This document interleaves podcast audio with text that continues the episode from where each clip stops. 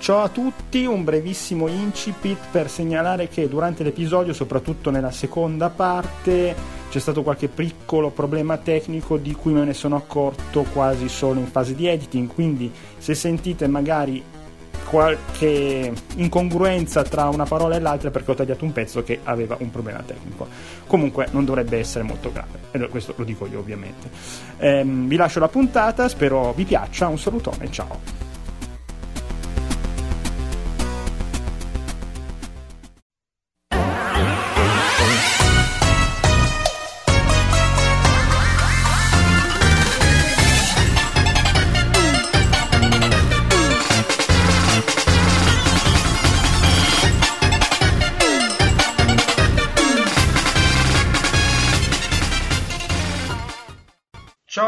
Benvenuti al 49esimo episodio del podcast del Tentacolo Viola. Questa sera, insieme al sottoscritto Davide Moretto, abbiamo Paolo Cego. Buonasera a tutti. E per la prima volta qua al Tentacolo, ma non per la prima volta su Outcast, perché insomma già eh, più che ospite, ospite d'eccezione di diversi episodi apposta, abbiamo direttamente dal Giappone e dalla localizzazione Alain Delle Piane. Ciao Alain. Ciao. Ciao. Ciao a tutti. Eh, questo diciamo che ti ho già ringraziato 66 volte, ma sono le 6 del mattino dove sei tu, quindi grazie ancora della sveglia all'alba per questa cosa. Allora, allora Len, senti, dato che eh, ti si conosce ampiamente, però visto che l'ultimo episodio che avete fatto su Outcast uh, Chiacchiere Borderline, Outcast Magazine eh, speciale localizzazione, è passato un po' di tempo, se vuoi fare un brevissimo excursus di cosa fai nella vita, chi sei, se fai uso di droghe, eccetera. Mi, chia- mi, chiamo, mi chiamo Alain Delle Piane, 1978, vergine, no, eh, mi occupo di localizzazione come, come Paolo. E mh, mm, semplicemente l- la cosa in più che cerco di fare è attraverso il, l'IGDS, cioè l'International Game, Game Developer Association, Uh, facciamo degli eventi legati alla localizzazione che appunto il più importante è la Logjam che poi è il motivo per cui eh, torno ad annoiare a cadenza annuale su queste cose semplicemente. No ma poi, poi magari adesso ne, ne, parleremo però mi piace questa cosa qui. In questi anni comunque ho, visto gente che ha iniziato la sua carriera con queste cose quindi mi fa molto piacere. Gente che gli piace e che ci tiene eh, che è una cosa importante. Bene, bene. Allora, su questa cosa, anche sulla gente che inizia, ti farò una domandina dopo. Però andiamo subito all'argomento primario per cui sei qui con noi, ovvero la Lockjam. Dici tu, cioè, non so, adesso non mi ricordo se ne avevi parlato già nelle, negli episodi passati, sinceramente. Sì, ne, ne, parlo sempre. Ne parlo sì, sempre, no, no, ma sei spiegato. Puoi fare un breve, un breve riassuntino anche di... perché insomma, sei qua anche per parlare di una cosa specifica giapponese, se non sbaglio. Sì, sì, sì, quest'anno, quest'anno il, ci sarà il concorso, quello per tutte le lingue, in primavera come lo facciamo, eh, come l'abbiamo fatto negli ultimi tre anni. Mhm. Quest'anno in più c'è la specificità del, del concorso che è proprio l'Oxjam Japan che partirà il 9 di dicembre e in questo caso qui sarà dal, dal giapponese all'inglese, che è una cosa nuova, è un, uh, un, lo chiamiamo spin-off proprio perché anziché avere a che fare con 14 lingue ce ne abbiamo una sola e come italiani magari può essere meno interessante perché anche quelli che hanno studiato il giapponese hanno l'handicap che non si traduce verso l'italiano, eh. che mh, mm, nella traduzione professionale dovresti sempre tradurre nella tua lingua madre perché poi ci sono riferimenti tipo te, bim bum bam, non lo puoi sapere se non sei italiano certo. e quindi quello lì è l'equivalente nelle altre lingue. Eh, però quello, quello, che invitiamo a fare quelli che comunque sono interessati, hanno piacere, di fare squadra con un uh, native speaker uh, inglese, perché poi ci sono quelli che dall'altro lato che invece uh, vogliono fare revisione, che magari sono bravi a scrivere ma non hanno grandi qualità come traduttore e i, i team sono, sono consentiti nella logjam. Ma qui, scusa una domanda, quindi nel team c'è chi è, magari è, è più, eh, più, più, è più skillato nella traduzione, quindi si occupa della traduzione, ma poi c'è anche chi revisiona la traduzione per dargli una forma più, eh, come dire, più non discorsiva, più, più leggibile.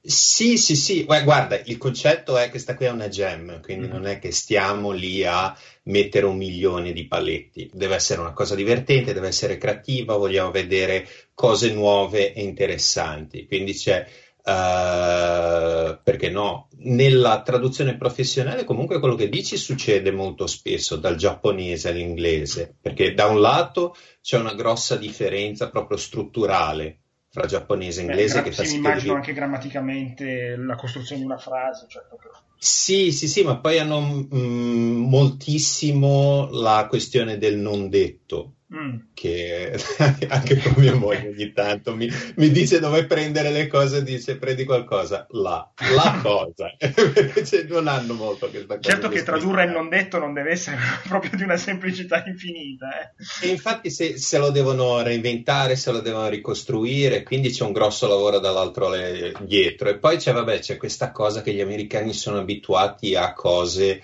uh, di solito scritte da americani. Mm. C'è, il, c'è, la grande statistica che il 3% dei libri venduti in America è una traduzione.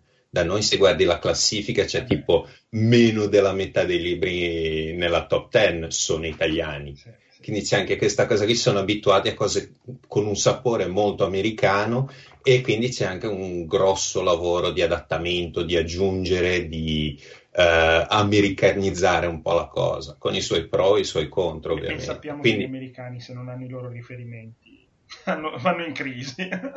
sì, sì, sì, sì. Quindi, vabbè, tornando al discorso che facevamo prima, se volete fare questa cosa qui, eh, con appunto, eh, magari Uh, voi avete studiato traduzione eh, dal giapponese all'italiano, però mm. comunque siete pratici di inglese, fate questa, traducete verso l'inglese e poi vi appoggiate a un, cercate attraverso il gruppo qualcuno che vi uh, faccia la revisione e perché no? Sarebbe anche, una cosa, sarebbe anche molto carino scoprire che una cosa fatta così uh, magari riesce a, a vincere più di, un, uh, di, una squadra solo di americani o di inglesi. Ah, quindi allora, giusto per eh, focalizzare, la logjam come funziona? Nel, Spieghiamo con calma perché se, ovviamente qui siamo a, alle opzioni alternative dello spin-off e mi sa che nessuno ci capisce più niente. Facciamo un bel passetto indietro. Sì. Allora, logjam è un evento eh, della community, è un modo per trovarsi e comunque poi per eh, promuovere nuovi talenti o comunque tentare cose nuove. E ehm, l'attenzione soprattutto su questo. Ci sono dei premi di solito, però sono abbastanza piccoli. L'idea è, è più una cosa per, per, il piacere di sentirsi e di creare questa community, appunto. Prendiamo un gioco e lo, lo, prepariamo noi perché sia molto facile da tradurre. Di solito basta modificare un file di testo o modificare un, un file di Excel sì. e il proprio gioco... tecnicamente facile per il gioco, nel senso com... nella struttura del gioco, tu dici tecnicamente esattamente, esattamente, non c'è bisogno di un tecnico informatico okay. per, non ci vuole il tecnico della localizzazione per fare per partecipare alla logjam, è una cosa per gente che vuole tradurre. E eh, la cosa che vogliamo sempre fare è che il, il testo si possa vedere nel gioco, quindi c'hai anche questa soddisfazione, tu modifichi il tuo file di testo, fai partire il gioco, bam, c'è il gioco con il tuo testo dentro, che è sempre un'emozione, e poi soprattutto scopri questa dimensione che devi adattarlo, non è più uh, una serie di parole su, mm-hmm. su, dentro Excel, è una cosa viva che si muove, che deve, con una sua interazione soprattutto e... se sei tedesco devi accorciare quelle parole. Esattamente esattamente. Poi sì c'è, c'è, tutto quel piano lì anche sì scoprono tutti i, i, piccoli problemi. Ma perché non avete fatto così? eh, buon divertimento adesso lo vedi perché E poi, vabbè, una volta che è finito, c'è una giuria che valuta le traduzioni migliori e le premia. Per la Logjam, quella grande, mm-hmm. quella internazionale, di solito si tratta di, di compagnie, di agenzie. Uh, perché comunque per fare nove lingue eh. è la soluzione migliore. Poi anche lì mh, mm, noi ci vogliamo tenere su una posizione uh, un po' neutra sul tipo, cioè che cos'è una buona traduzione non voglio essere io a dirlo, voglio che si, sia una cosa che emerge dal processo. E eh, nella Logjam eh, internazionale abbiamo appunto tutte le più grandi aziende di localizzazione in Italia, che sono quattro, quindi eh, sono tutte coinvolte e ognuna sceglie eh, i suoi eh, vincitori. Quindi anche lì poi ci sono risultati diversi che emergono. Comunque poi quando il, vieni premiato, il gioco uh, viene pubblicato online, accessibile a tutti, la gente se lo usa come curriculum uh-huh. e poi hanno uh, come premio uh, vanno a incontrare il loro giurato a vedere per di più la registrazione di un doppiaggio di un gioco, quindi ah. vanno a Milano e si vedono che poi si, si, tratta spesso di giochi AAA, quindi comunque è una bella emozione. Sei lì, sei di fianco allo studio e stanno registrando uh, un, non lo so, un, one, cioè, titoli di una certa importanza. Mm-hmm. Mi sono fermato perché non li posso fare i titoli per quello. sì, beh, mi immagino titoli importanti comunque. Eh, beh, invece la, quella Low Gem Japan, eh, che dici appunto uno spin-off, è più, è più ristretto come invito. È più piccina, più facciamo, piccina. Cioè, se nella Log Jam, quella internazionale di, di primavera, ci saranno nove lingue, e continuano a crescere, quindi magari anche quest'anno faremo anche l'olandese. Ehm, il, questo qui, la Logjam Japan, è solo uh, sì. dal giapponese. Sarà un, il gioco sarà interessante, sarà carino. Abbiamo preso un, uh, un engine per visual novel, questo genere ah. giapponese ah. narrativo, e è proprio in collaborazione con il tizio che l'ha sviluppato, ha creato proprio un tool che fa le, le anteprime in tempo reale mm. di, di, quello che modifichi. Un santo e... mm? Sì, sì, sì, beh, tutto, tutto gratis. Ma per dire, io, sono io che gli ho dovuto dire, guarda, abbiamo lo spazio per gli sponsor sul sito, vuoi che mettiamo, visto che sono tre mesi che E, no, bravi, veramente bravissimo. Il tool si chiama Tirano Builder, comunque ci saranno tutti i collegamenti. Mm-hmm. E il, come era già successo in passato, il tool poi rimarrà a disposizione per tradurre tutti i giochi sviluppati in questo ambiente qui. Che c'è, eh, ci siamo voluti legare con loro perché poi fanno tutti gli anni fanno un concorso per uh, tutti, eh, un concorso di visual novel, quindi ci sono tutti gli anni eh, un centinaio di visual novel, vengono mandate a loro, fanno un sito in cui pubblicano le migliori e le premiano. Loro hanno anche un budget più alto del nostro, quindi i premi sono belli. E no, vabbè, adesso eh, 9 di dicembre iniziamo con, con la Lockjam Giappone sarà una cosa carina. Premio Famicom Mini per la Loggen ah, Giappone, che è il, appunto il NES Mini, sì. però nella versione giustamente giapponese. Tra l'altro che nella versione giapponese ha due joypad al posto di uno, eh, ho visto, eh, ovviamente producendo esattamente il Famicom Mini, il Famicom originale si incastrano nella, nella, scocca della console, però mi sembrano un po' piccolini i joypad giapponesi, anche loro usano, eh, cioè per loro forse è meglio così, visto che hanno sempre joypad più piccoli. Ehm, bene, bene, quindi mm, molto bene, mi sembra una cosa molto carina, anche perché per esempio il visual novel è un tipico genere giapponese, quindi mi sembra... Esistono visual novel eh, europee occidentali, perché io tutte quelle che mi vengono in mente sono nate là. Adesso mi sto facendo un leggero Ne, ne, ne, avevo visto una purtroppo non mi sono tenuto il collegamento una volta. Sai quei banner che ti appaiono sì. mentre visiti i siti? C'era, ma anche poi eh, tipo su, uh, su Repubblica, una cosa così, c'era un riquadro in cui si bullava la prima visual ah. novel ah. italiana, anzi addirittura era, era un otome. che sai, gli ottoe sono queste visual novel amorose, però in, in chiave femminile. Ah, sì, sì, sì, sì, il, eh, l'area maschile da conquistare. Effettivamente la vedo complicata. Non ho, guardato, non ho guardato. vedo complicato. Io il visual novel ho giocato solo mh, quelle della, Nine Doors. Eh, della serie Zero Escape. Bello. Esatto. Quelle mi sono sì, piaciute sì. molto, soprattutto la prima di Nine Doors, Nine Persons, eh? mi era piaciuta da impazzire.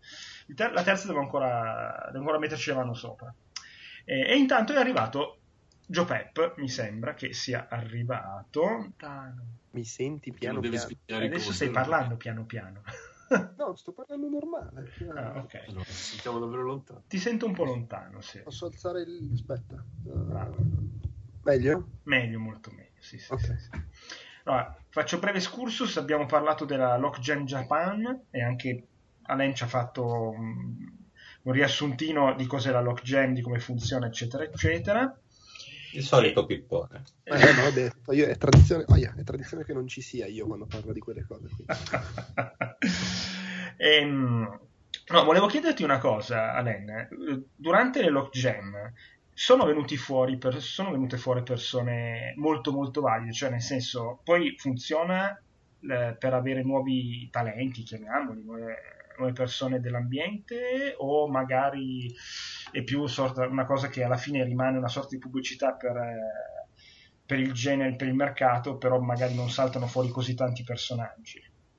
No, sono son saltati, cioè non è che io poi vada a seguirli tutti quanti, però un paio di persone che hanno iniziato così le conosco uh-huh. e poi vabbè, fra i professionisti c'è ogni tanto qualche vecchia cariati dell'ambiente, vedi del sangue, che partecipa e vince, quindi no Mm, mi pare abbastanza rappresentativa. Poi, vabbè, i mega professionisti con 100 anni di mestiere non lo fanno perché ci hanno da fare, però peggio per loro, anche perché pare che, pare che, funzioni la promozione poi alla fine. Vabbè, anche perché è una cosa che ti tiene su, insomma, a parte la visibilità, però mi sembra che comunque ti rifaccia entrare nel giro o comunque nel eh, nella community, perché tu prima hai parlato che è un evento di community, quindi mi sembra che anche uno magari... Sì, che... sì. Beh. Gira il nome perché poi alla fine quello che succede è che la gente si dimentica. magari lavori con uno, si è anche trovato, si è anche trovato bene, poi dopo sei mesi arriva un altro progetto in italiano e dici come cacchio si chiamava quello lì e noi non se lo ricordano più. Quindi eh, quello aiuta. Senti, ma ti faccio un'altra domanda che ti hanno fatto sicuramente nelle puntate precedenti, ma perdona, io non mi ho a memoria, me le sono ascoltate, ma non mi ricordo. Dato che parliamo di, da giapponese in inglese, allora, quando si traduce dal giapponese si traduce sempre in inglese e poi nelle altre varie lingue, no? Mi, mi aver capito. Solitamente non questo... sempre, però solitamente sì. Cioè, Final questione... Fantasy funziona così, per esempio, mi immagino. Sì, ma è una questione sia di budget che di disponibilità. Cioè, il tradu- eh, facendo il passaggio si spende molto di meno, mm. perché il traduttore giapponese-italiano non ce n'è molti e si fanno pagare il giusto, che è di più di quello che serve nelle altre versioni dall'inglese. E poi è difficile trovare appunto lo specialista, il traduttore dal giapponese all'italiano, specialista di videogiochi, inizia a diventare difficile. Cioè, è capitato anche, ho parlato con gente che si occupava di queste cose, c'è il problema vero anche nostro è che non li troviamo altrimenti. Ma quindi adesso qua vengo alla domanda, perché questo era tutto un pippone per arrivare. Per esempio, il mitico Final Fantasy, quello con i dialetti, no? quello che è rimasto un po' nel, adesso mi ricordo se era l'8 o il 9. Dato che in Italia era stato tra... localizzato con no. un personaggio che aveva l'accento romano, e l'altro, ovviamente era ancora non di quelli doppiati, ma di quelli pecora col fumetto, quei testuali. Quindi una decisione del genere viene presa dalla traduzione inglese, però dato che mi sembra di capire che in Giappone quei personaggi lì avessero, eh, parlassero loro già in dialetto, eh, c'era sta- cioè comunque una decisione del genere di fare un, una cosa così particolare, di mettere un dialetto, comunque un accento in di personaggi di un gioco di ruolo giapponese, è una cosa che de- può decidere chi localizza in italiano o gli arriva un input da Square o da chi dove, insomma, secondo te? Ma il, uh, il, rapport, il, rapporto di forza fra il, i, i, creatori del gioco e chi lo localizza è tipo 10 a 1, cioè ah, Paolo okay. me lo può confermare, cioè no, non è che se qualcosa viene fatto è perché a monte qualcuno, se non altro, uh, gli ha detto sì, vabbè, fai quello che ti pare, nella migliore delle ipotesi. Uh, di solito questi adattamenti con, con, gli accenti, i dialetti, è una cosa... Uh, anche difficile da spiegare culturalmente perché è una cosa che gli americani fanno quasi sempre mm-hmm. e gli viene difficile capire che in italiano ha un'accezione diversa. Cioè, certo. s- quando glielo devi spiegare, a volte dici: Guarda, ma questo qui aveva un accento del Kansai, l'abbiamo fatto texano. Ma una, non lo so, un accento napoletano, siciliano lo vuoi fare? E gli devi spiegare, guarda, che in un contesto fantasy, in italiano ha un'accezione un po' diversa. e... Sì. Però è, è proprio culturalmente è una cosa difficile da spiegare, che a volte funziona anche, però anche lì in italiano questa ambivalenza è quello che è successo con Nino Cuni, che, sì. che hanno fatto il personaggio romanesco che seguiva questo filo logico qui. Eh. In, in, inglese c'ha l'accento del Galles, che è una cosa super specifica, molto forte, molto riconoscibile, e in italiano l'hanno ricreato così. Eh, quello lì è il sardo. No, no, no, cioè, hanno usato romanesco, però è, mi ricordo la, la, sintesi, mi pare giusta, l'aveva fatta uh, a Preda, il dottor Manhattan. Un attimo c'è, c'è il terremoto qua, quindi okay. si scuote un attimo, però va bene, tranquillo. Eh, no, vabbè, tranquillo. ma è, è, il dottor Manhattan che sta passando. Esatto. Eh, sì, sì, no, si è sentito citato oh, a quest'ora, si è svegliato. No, diceva la sintesi che faceva lui è c'è chi gli ha fatto la fatua per questa cosa qui, a me piace.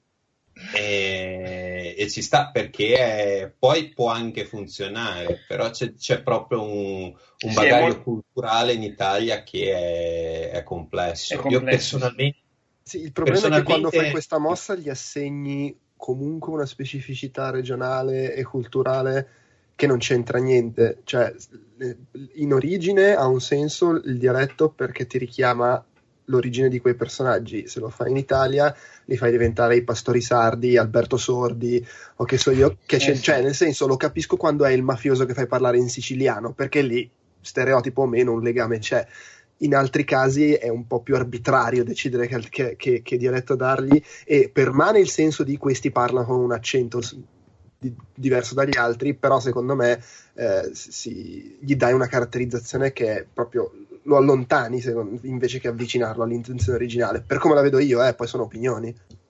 Sì, non so, Paolo, tu ti sei trovato spesso ad avere a che fare con i, gli accenti nei, nei titoli su cui hai lavorato che abbiamo regolarmente silurato uno dopo l'altro per, uh, optando per un'opzione diversa. Um, l'idea c'era, c'era, anche venuta in mente, onestamente, anche perché comunque è un buon Final Fantasy IX è comunque un, un esempio discreto, può piacere o non piacere, però c'è stato un gran lavoro dietro tutto ciò. Uh, non so chi gli abbia dato il, l'autorizzazione di farlo, però l'hanno fatto e quindi mi fermo lì. Um, a Rockstar sarebbe stato, ci sarebbero state varie red tape da, da, da, da aggiustare per, per, poter fare una cosa simile. Credo che chi traduce la e, però resta il lavori... fatto che per Square Enix, quindi probabilmente l'autorizzazione l'hanno data direttamente loro. Posso sbagliarmi, eh, ma...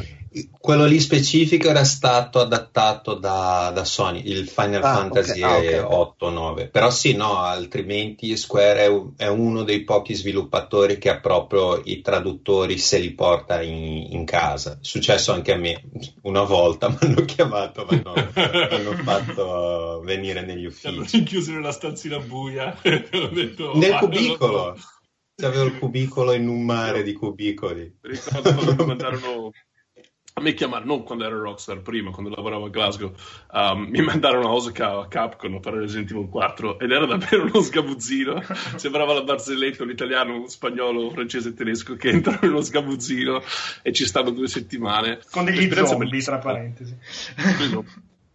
Co- che poi ci sono questi cubicoli avevano i cubicoli pieni di pupazzetti che in Square io facevo il giro solo per vedere che zozzerie avessero nel loro spazio. Io notavo le brande sotto i desk e mi sentivo un po' male, sentivo. Comunque, il discorso di dialetti, eh, l'idea c'era anche stata... No, c'era stato un problema, un, un rumore audio. Alen ci sei ancora? Io scherzavo, eh, quando ho detto... Cosa? Sì, sono qui. Ci sei? Ti, adesso sei tu lontanissimo. Adesso va meglio? Me- adesso ah, meglio, sì, sì. Tutto bene? Sì, tutto bene. No? Facciamo avuto... Eh, come vi dicevo, cioè, cioè, poi potrei avere qualche problemino qui con l'audio, però vabbè, adesso chiudo il mixer, dal, il volume dal mixer. No, no, Scusate. Adesso ti sento benissimo. L'importante è che non sia il terremoto, poi va tutto bene. No, mi preoccupavo io. È il terremoto che sposta i volumi su Sti cazzi. ehm, no, invece poi a lei mi ha passato un link molto carino, che infatti volevo dove um, un link di Kotaku dove che si intitola Many voice actors have no clue what game they are working on. Pre- eh... uh, che strano. eh, io pensavo che almeno, almeno, allora, in alcuni casi è abbastanza evidente che ci sia qualche, come dire, pic- chilometro di distanza tra chi doppia e il gioco, perché però immagino anche che Ehm, è una questione di, di, di, di, segretezza su non fidarsi a dire nulla a nessuno. Di, ho, coincidenza, ho ascoltato l'altro ieri un podcast americano di videogiochi dove c'era ospite una delle principali doppiatrici americane che è anche portabandiera del, dello sciopero dei doppiatori che è in corso adesso e parlava anche di questa cosa che lei ha doppiato il, tipo il, lo Shepard femminile ah, di Mass Effect sì. e per lungo tempo non sapeva cosa stesse doppiando ma, però no, qua la... Alain mi ha detto una cosa prima molto, molto interessante No, che è ancora più deprimente lo fanno spesso anche per una questione di contrattazione. Certo. Cioè, se tu. Se tu non sai che sei su, su, Mass Effect, magari poi mi costi anche di meno. Quindi, no, ma è troppo forte. Allora, eh, appunto, per tornare al discorso di prima, questi, questo mondo della localizzazione ultrapotente che controlla i doppiatori, che sono quelli che hanno comunque più prestigio, che sono nei titoli di testa, che hanno il sindacato, cosa che nessun altro nel, nell'ambiente ha, l'accordo che sono riusciti a raggiungere è che eh, le compagnie si, si, sforzeranno di fornire il nome in codice del progetto, gli diranno se sarà necessario riprendere il ruolo in futuro e gli diranno se eh, è previsto che il personaggio usi dei termini razzisti o uh, altre cose di questo tipo. Basta, questo è l'accordo base che possono avere. Il nome Quindi è una negoziazione fantastica proprio. No, poi è folle anche a livello di accettare il lavoro perché tu non sai che genere di ruolo dovrai interpretare, magari qu- quanto c'è da urlare, che sono cose che ti cambiano un po' la vita, visto che stai doppiando un videogioco e se fai un personaggio che urla devi probabilmente urlare per 200 frasi di chiacchiera durante le sparatorie. no, rifalla, urla un po' più forte, no, un po' che, che urla, soffri, soffri di più. sì, no, ma ci sono una serie di storie su questa cosa, adesso non, non vorrei Beh, divagare troppo, ma la tipa raccontava che eh, tutto il discorso delle contrattazioni attuali, che a parte che loro hanno proposto addirittura, allora lo sciopero nei confronti di solo 11 eh, grossi publisher, non, con, con, altri continuano a lavorare tranquillamente, altri con cui riescono a contrattare, a decidere.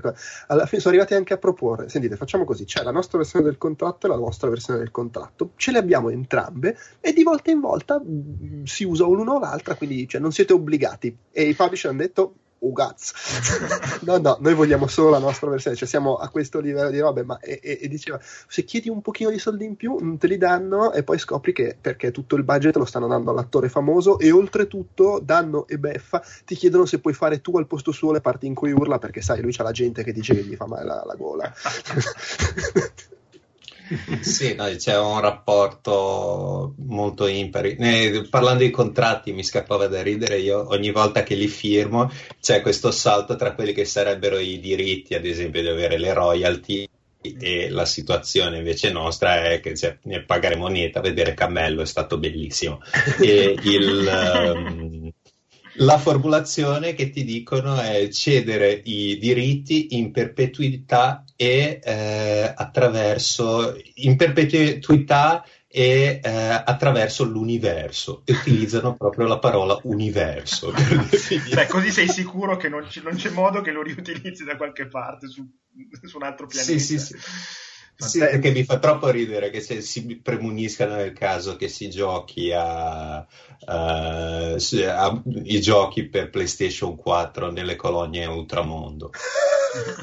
sì, effettivamente, tra l'altro tu citi le royalty, un'altra roba che ricordo che diceva era che loro chiederebbero di avere delle minime royalty se il gioco vende almeno 3 milioni di copie, cioè tipo se ha successo. No, niente, le royalty ve le scordate, non rompete le palle. Eh, vabbè. vabbè, che poi si apre anche l'altra um, scatoletta di, di vermi del tutte le riedizioni, remaster eh, sì. che fanno, non so come funziona nella, nell'industria cinematografica, ma già che ci sei, probabilmente un pensierino ci avrebbero potuto fare anche su quelle. E da parte del publisher immagino che giochino la carta della segretezza, anche perché non, è, non sarebbe la prima volta che un voice actor spilla, um, cioè, rivela su Twitter Ah, sono qui fuori dal recording booth di Però Little Big Planet, Stephen Fry. Cosa... Però lo fai la prima volta perché quello che doppia Nathan Drake al secondo Uncharted sa Ma che poi, se, sei, se sei publisher ti attacchi a qualsiasi cosa. Cioè, non è che stai... Sì, vabbè, però dire, anche, ne, anche, nel cinema possono succedere queste cose, evidentemente esistono ah, modi. Sì, sì, sì. La mafia, credo, che ti gambizza i figli. Poi eh, chissà come si chiamava quello che doppiava Solid Snake prima di Kiefer Sutherland. Uh, David Cage. Eh, chissà se quello si era accorto che stava doppiando Metal Gear la quarta volta. no, quello... no ma che poi non è che sia sempre così il rapporto, però è indicativo appunto de, del rapporto di forze e del, del contesto generale. Cioè, il, il punto di partenza è comprano il servizio come se fosse comprare una scatola di chiodi non è che ci sia un rapporto creativo uh, in partenza. Poi questo si sviluppa se c'è interesse da parte di, de, degli sviluppatori. Non sempre c'è. Non sempre c'è. Eh, vabbè, che poi il problema è sempre, co- co- come in tutte queste cose, quando diventano enormi, il problema non è certo il, chi sviluppa il gioco, ma i piani alti che prendono le decisioni in base al fatto che bisogna spremere anche l'ultimo centesimo per far felice l'azionista e, e via dicendo, insomma. Eh sì. È una tristezza. Una tristezza. Volevo chiederti un'altra cosa sull'altro argomento che mi avevi proposto, cioè che mi hai messo in scaletta perché quello, la discussione nel gruppo di Outcast perché gli italiani sono i primi a chiedere i giochi tradotti, no? Però mi sta venendo una cosa, volevo farti una domanda diversa. Tu come ti senti quando nelle recensioni magari delle app port- mobile, perché lì sono molto più, fa- più facili trovare per recensioni del genere, c'è uno che dà una stella, magari un gioco fighissimo, dice ah il gioco è fighissimo, e però non c'è l'italiano, quindi do una stella. Com- come ti poni in, un, in, una recensione simile? Nel senso che gli dai ragione o eh, perché come è anche il tuo lavoro, insomma, eh, eh, andrebbe a tuo vantaggio. Ma cosa già dici, brutto coglione, imparati anche un po' di inglese? Non so come dire, cioè, come la vedi? Io, io eh, sicuramente mi tiro un po' fuori perché ovviamente sarei di parte, però il, vista da fuori... Te lo chiedo per quello. Eh, da un lato, no, visto da fuori secondo me ci, ci sono due piani. Il primo è secondo me è ingiusto criticare un prodotto per qualcosa che non ti dà uh, di suo. Se compri, un, se compri l'appunto non è che ti lamenti perché non è 4x4 non è 4x4, non hai comprato l'appunto 4x4, se vuoi un 4x4 compri quello. E quindi ci, ci, sono poche storie, se non ti viene fornito quel servizio lì non, puoi, lament- non puoi criticare il servizio, cioè il prodotto per una cosa che non ha mai detto che avrebbe fatto. Dall'altro lato però eh, il mondo mobile è interessante perché va a, abbracciare Uh, praticamente la totalità degli italiani. Noi siamo abituati al mondo dei AAA, dei giochi per PC, in cui comunque c'è un gruppo scelto di, che va di, veramente dagli ultra nerd con quattro lauree, comunque a livelli abbastanza alti di cultura, quindi c'è un, si dà per scontato che un po' di inglese si sappia eh, si, danno, si ha un'immagine di un certo tipo. Quando vai sulle app mobile vai appunto a eh, cadere sul, appunto sulla persona che magari di, di, suo generalmente parla in dialetto. Che mm. gente sconvolta sul gruppo di Outcast ho tirato fuori i dati dell'Istat. Sì,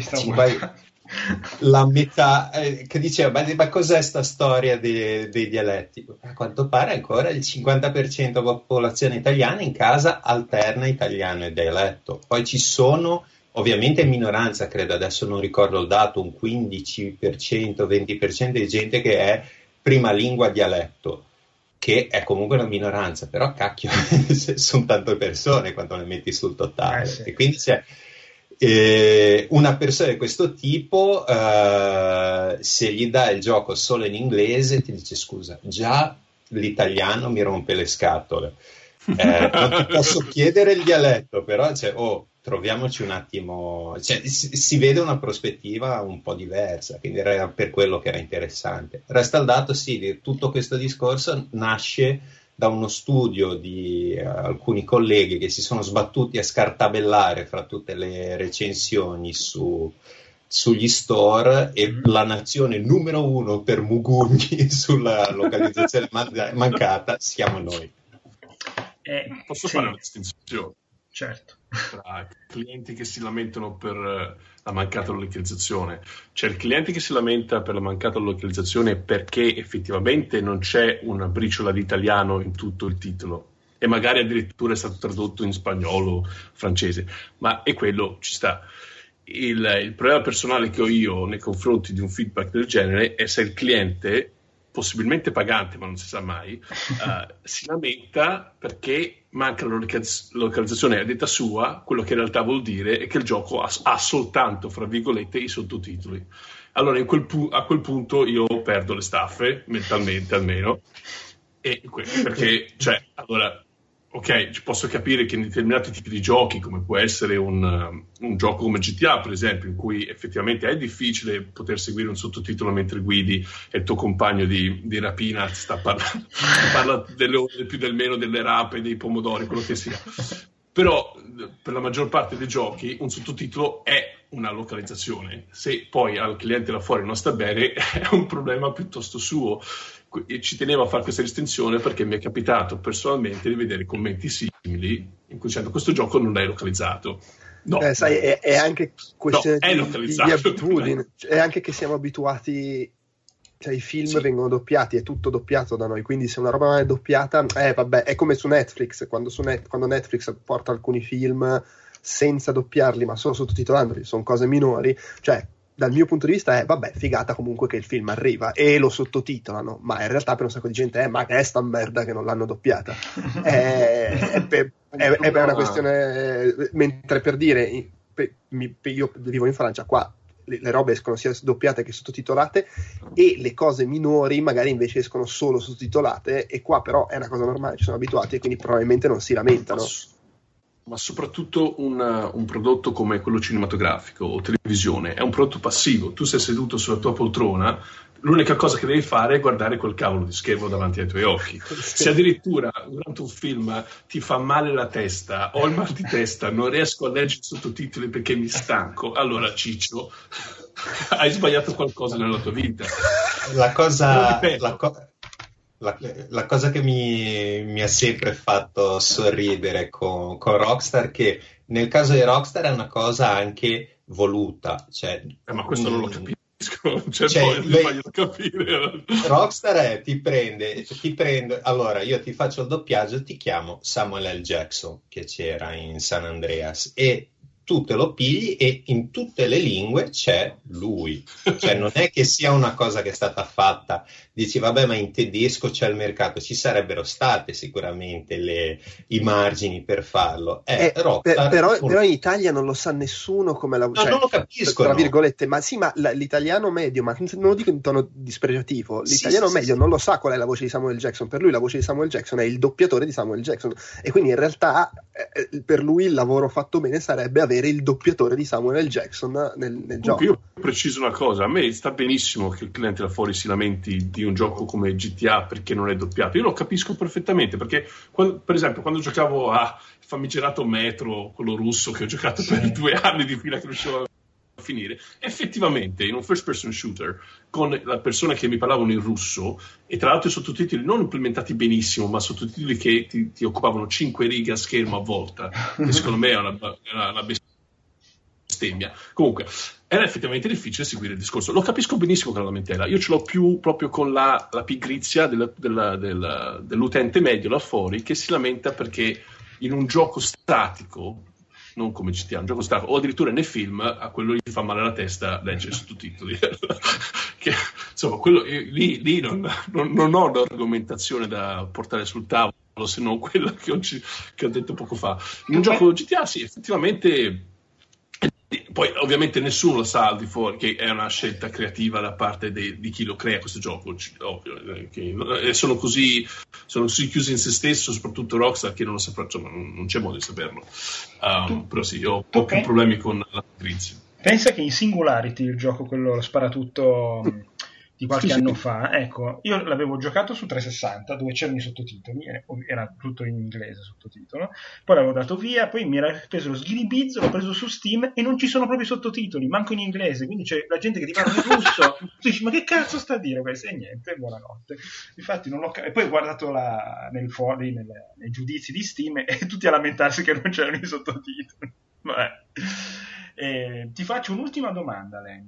Di, da, dal mondo invece della localizzazione, quella chiamiamola underground, come la chiamo io, eh, quei, insomma, quei geni che nella notte tra la trasmissione americana di un telefilm e il giorno dopo ti, metto, ti fanno i sottotitoli in italiano. Da lì non è mai venuto nessuno fuori nel mondo dei videogiochi, che tu sappia. Cioè, un, sono mondi separati o ogni tanto arriva qualcuno anche da questi gruppi super volenterosi?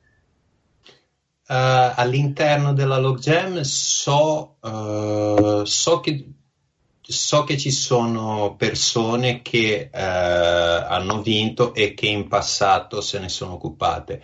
Um, conosco solo un caso di, però di una persona che c'era molto dentro, che era molto attiva, che credo sia il... c'è un, un appassionato che si è fatto e rifatto tutte le traduzioni dei Fallout, se non sbaglio. E, e, lui ha vinto e mm, eh, è stato apprezzato da, da Jingle Bell, se non sbaglio. L'hanno, l'hanno invitato, si sono visti, eccetera, eccetera, però poi lui non ha voluto lavorare perché semplicemente ha detto a me mm, piace solo come hobby, continuo così, mi fa piacere che sia stato apprezzato il mio impegno, però non, um, non mi interessa a livello professionale. Se no, in generale, credo che cioè, io, io, stesso ho fatto delle traduzioni fan in passato. Cioè il, eh, nel momento di, avevo un momento di transizione della carriera mia, io ho iniziato le primissime traduzioni dopo uh, aver lavorato in Rockstar, erano traduzioni di manuali d'officina della Renault. E, e se la vostra macchina ha avuto dei problemi meccanici era probabilmente colpa mia.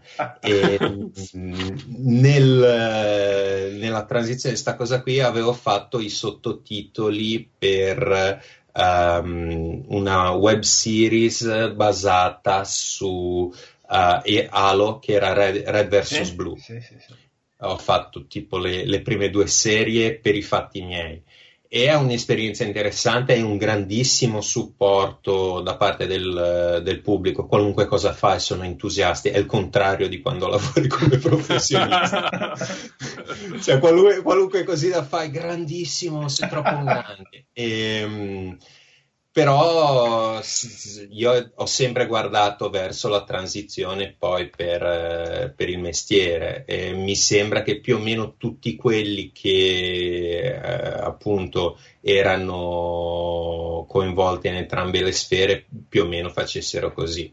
C'è il, il fan proprio quello che dirige il progetto eccetera eccetera magari a volte poi non o no, non è interessato a fare la transizione oppure non è proprio il suo. Mm, è curiosa sta cosa. Bene, allora io direi che sono super soddisfatto, grazie a di tutte queste notizie. Eh, peraltro... Finito di soddisfare. no, stavo leggendo, peraltro, questa cosa la ignoravo, visto che abbiamo citato prima il simpatico doppiatore di Solid Snake, non Kiefer Sutherland, David Hater, eh, che lui è lo sceneggiatore di X-Men e X-Men 2, non lo sapevo, quindi insomma magari può anche non incazzarsi così tanto che non gli fanno più doppiare Solid Snake, visto che... Anzi, è un attore nella, nella resa um, live action di, del film di Guyver, se non mi sbaglio. Del film, scusa? Che non l'ho mai visto, però credo che fosse protagoni- l'attore protagonista del film di, di Guyver, ah, Guyver, quel manga anima, sì, sì, sì, anime.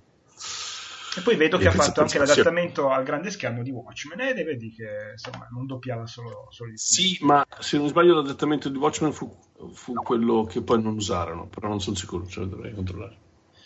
Eh, perfetto, ottimo. Allora eh, direi che possiamo passare ai giochi giocati.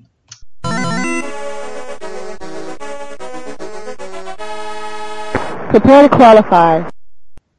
Paolo, dai, parti tu. Ah no, partite allora. voi due, dai, partite voi due che vedo che avete una cosa in, no, insieme. Sì, no, Ag- Agony io lo lasciavo volentieri. Allora, lascialo. Non, non l'ho guardato perché non ho guardato la scaletta, ma um, parto con... Vuoi che parta... Sì, c'ho l'altro gioco invece, quello sì. che ho giocato soltanto io, credo, um, è Riggs quello, di, quello dei robottoni di, di Guerrilla Cambridge. E l'ho comprato perché ovviamente per giocarlo hai bisogno della, di PlayStation VR di cui sono un felice possessore. Oh l'hai comprato!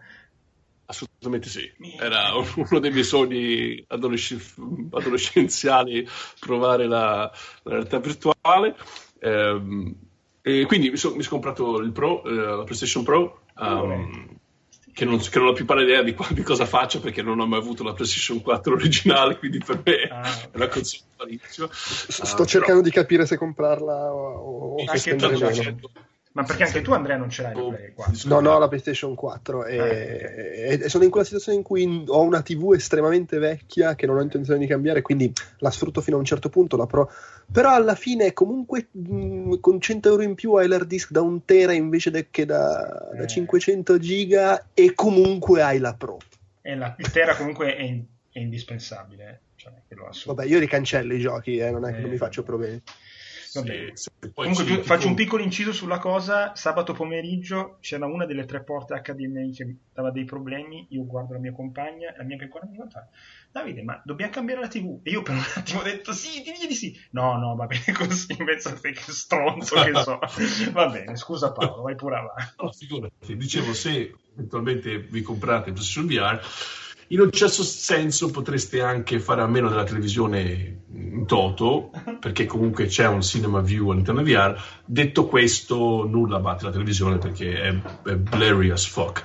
non, so, non, so, come tradurla in italiano sta, sta bellista. Si vede una merda. si vede una merda. Si vede abbastanza di merda. Sì, sì, sì. Si vede abbastanza di merda anche su Pro anche lì non so come si, si sarebbe vista, uh, come apparsa la qualità dell'immagine sulla PlayStation normale 4, su Pro è, è sfocatissima.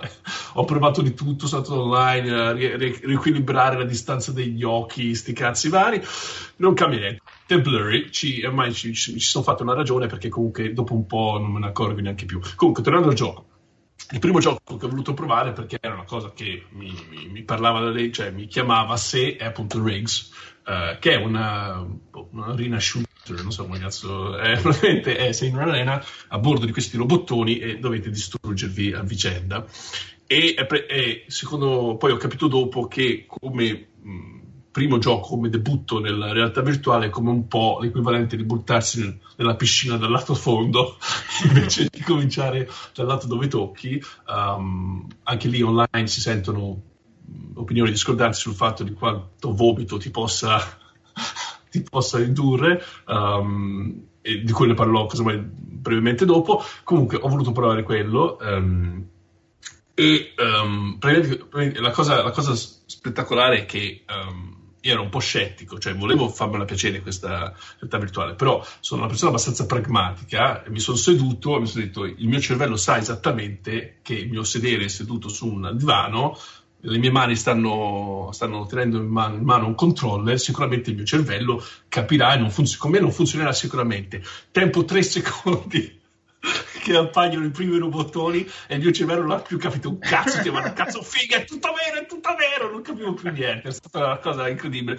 nonostante mi fossi preparato, uh, dicendo Paolo, stai tranquillo, non succederà nulla perché non c'è verso che tu possa rimanere fregato da questa presence, come si chiama. Invece è successo completamente. Cioè, potresti... Ma poi questi robottoni, vedete i bulloni, cioè è come so spiegarvelo, è come stare dentro il Gundam di Obono, cioè, che cazzo, cioè, vedete, cioè, il dettaglio, seppur sfuocato a bestia, il dettaglio c'è tutto, è, è fichissimo. Comunque, un'altra cosa bellissima che ecco, sono scusa, tu, fare. Tu che sei un po' una puttana della grafica, come eh. tanto ami dire, tu questa cosa qua mi sembra che l'effetto wow abbia di gran lunga superato la tua voglia di grafica super mostruosa. Sì, sì, la grafica è una merda in realtà. La grafica, se, se, ti, se, ti, se, ti, fermi a guardarlo e riesci a trovare l'angolazione della testa giusta, degli occhi, incrociare gli occhi abbastanza per riuscire a rendere l'immagine un po' più nitida capisci che la grafica è una merda, no? Però, però quando non te ne accorgi e sei nel, nel crew dell'azione, mm. È, è, come se tu fossi all'interno di un diorama, come si chiamano quelle, quelle, quelle rappresentazioni con i pupazzetti, um, tipo la diorama, battaglia. Diorama. Che, diorama. Ed è bellissimo, è un'esperienza incredibile. E, ehm, ma la cosa Confermo. bella, secondo me, che sono riusciti a fare. Do la Scusa. mia conferma a questa cosa che stai dicendo per quel po' che ho provato più o meno tutti i visori di realtà virtuale. Eh, cioè, allora, sì, preciso, scusate il, che il, non ho provato nessun altro. Eh. No, ma tra l'altro, nel senso, quando provi il gioco, la demo con la grafica della Madonna, per carità, fa piacere, ma non è assolutamente fondamentale perché funziona in realtà virtuale. È comunque, se hai fatto bene il gioco, anche se la grafica è, è essenziale, sei dentro e ti senti dentro figatissima. E peraltro è una coincidenza, eh? però la maggior parte dei giochi più belli, anche su Vive e Oculus, non è che ci abbiano questa grafica della Madonna. La, comunque, tanto di cappello a quelli di, di, Cambridge, perché cosa hanno fatto? Praticamente è questa arena shooter, sei a bordo di questi robot e l'hanno contestualizzato tutto. Sei in un futuro prossimo venturo in cui c'è proprio questo sport di questi robot chiusi in arena che si devono distruggere a vicenda o tipo fare gol con se stessi, cioè il robot stesso è come se fosse una palla, devi, devi buttarti con il robot dentro la porta per segnare, ma è tutto contestualizzato, cioè tutto anche dai menu e cioè sei sempre dovunque menu ti portino, è comunque c'è un motivo per cui tu sia lì, cioè vedi il tuo corpo con le mani, uh-huh. hai il menu davanti a te che è una specie di uh, tablet portatile, è tutto costituito. Qualsiasi cosa faccia, qualsiasi classifica tu possa osservare, il tutore, è, è, hanno fatto un lavoro splendido, cioè non ti uh, sospensione di incredulità continua imperterrita senza mai fermarsi, perché tutto quello che fai, vedi il tuo corpo e c'è un motivo per cui tu sia lì. Cioè, se c'è un menu, te lo fanno vedere su questo mega schermo nel garage, sì, del, sì, sì, è, tipo nel pit, pit, lane del, è, è bellissimo. Ma e il tutorial... Aspetta, una domanda. Tu sì, lì si usano due move, giusto? Sempre due move? No, assolutamente no, ah. perché tra l'altro posso confermare perché a me questi cazzo di, di move non mi sono ancora arrivati, sono sold out da, da un mese, di, ancora non sono arrivati. Giochi, scusa? Eh, il Riggs l'ho comprato apposta perché era uno che giochi, non c'è il supporto per il move, giochi ah. con la però perché, perché, funziona? È una buona, un'ottima domanda che non mi sono ricordato di dire. Perché la mira la fai con la testa, con gli occhi, ah, non con gli occhi. Sì, sì, con la testa. Sarebbe bello con la testa, non sono ancora così avanzati.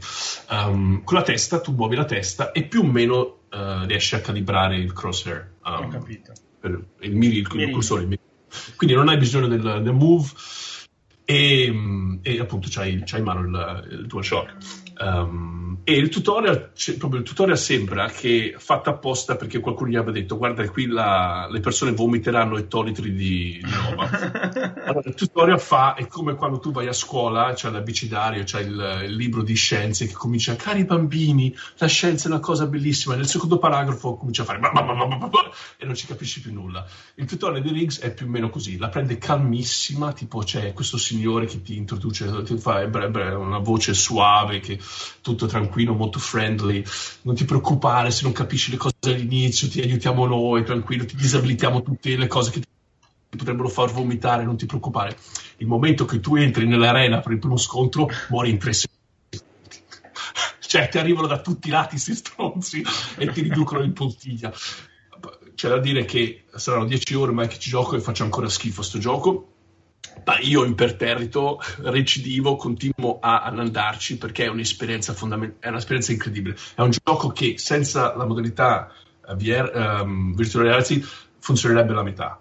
Uh, e ciò da solo secondo me ne giustifica l'esistenza. Questo gioco è fatto apposta per essere giocato con un cazzo di visore in testa e effettivamente uh, la sensazione di vomito c'è dopo, dopo, un po', non subito, però dipenderà anche lì. Basta andare online per capire che dipende dalla persona. Io da bambino andavo sulle montagne russe, dopo la terza quarta volta a me veniva da vomitare. Non sono mai stato un bambino che poteva, poteva fare le montagne russe tutto il giorno, però dopo la terza o quarta volta, non la prima volta.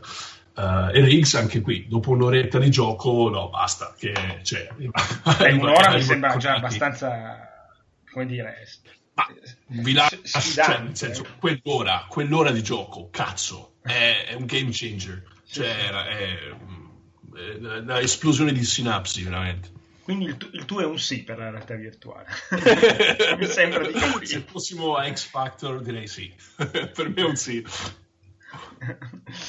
Bene, ci dicono che in Giappone sta nevicando oltre il terremoto, vabbè. eh, perché il terremoto ha scosso le nuvole. Il quindi... Monte Fuji. Eh. No, questo che era previsto, c'era il, l'ondata di freddo, c'era la settimana, c'era sole due giorni fa, guardavi il piano della settimana, sole, sole, nuvole, neve e poi sole domani. Ma scusa, uh, sei a Tokyo o in altra zona del sono, sono a Tokyo, sono a Tokyo, okay. cioè nel... Uh, e to- Tokyo in alto? Tokyo è grande, però è sempre Tokyo. Ma Tokyo è in alto o in basso? Cioè come altezza sul mare, più o meno? È un... tipo Milano, tipo, che ne so, Roma? Beh, to- Tokyo non c'è la baia. Eh sì, ah, c'è il mare, è vero, c'è vero. Sì, sì, sì che poi, vabbè, poi anche Quello che ci sono stato anche sulla baia e lo chiedo. L'aeroporto è praticamente sul mare, è vabbè, vero. uno dei due aeroporti. Però sì, no, è... Tokyo è così grossa che è anche sul mare, però comunque sì, non è un clima... Non è a 1600 metri d'altezza. Sì, eh, però no, oggi c'è... Non il... è Rimini. esatto, no, non è Rimini. Non è, non è anche Rimini. Ma Comunque, Ale, visto Tokyo, che... Scusate, Tokyo, terremoto, Fukushima, mi viene, faccio questo collegamento così, vi segnalo, non so se l'hanno detto in Italia, che oggi, stasera, al telegiornale francese, parlavano del fatto che sono molto preoccupati per le centrali nucleari, sì. perché ci sono materiali da sistemare, eh, perché hanno, sono, hanno, scoperto che alcune, alcuni elementi sono stati messi dentro mentendo sulle procedure di sicurezza, e ce ne sono una dozzina ah. di centrali nucleari qua. L'hanno eh, detto in Italia, l'hanno detto. Ok, no, ve lo, dico, ve lo segnalo perché insomma c'è un disastro qua, butta malissimo un po' dappertutto eh, attorno, sì, soprattutto su 12 reattori. eh, Alain, visto che ricom- sei ricomparso tra la neve e lo scuotimento tellurico, se vuoi parlarci del tuo gioco. Kona, il simulatore di, di Canada, così è stato definito. Kona è in, adesso si trova in accesso anticipato ancora, c'è una beta su Steam e uh, è un titolo abbastanza interessante. Io vedo qui 980 yen, quindi dovremmo essere sui 9 euro. Te. Siamo su e... 9,99, esatto. 9,99. È un esperimento interessante, è un titolo sviluppato in, in, Canada proprio con il contributo della regione Quebec, quindi anche lì c'è punti positivi, l'ambientazione è interessante, c'è un sacco appunto, cioè non è che ci siano tanti giochi ambientati in quelle zone, quindi ci sono i cartelli in francese, c'è un po' di l'elemento culturale del, della comunità francofona, però è arrivato l'inglese, come lo chiamano, che è un, il, questo personaggio che sta comprando case in giro, eccetera, eccetera, quindi c'è un piano interessante. Di suo è un walking simulator, però con elementi open world ed RPG, che è una cosa interessante, è una sfida interessante. Quindi per dire se vuoi salvare di suo è un walking simulator, quindi vai in giro e ci sono uh, elementi di una storia da rimettere insieme.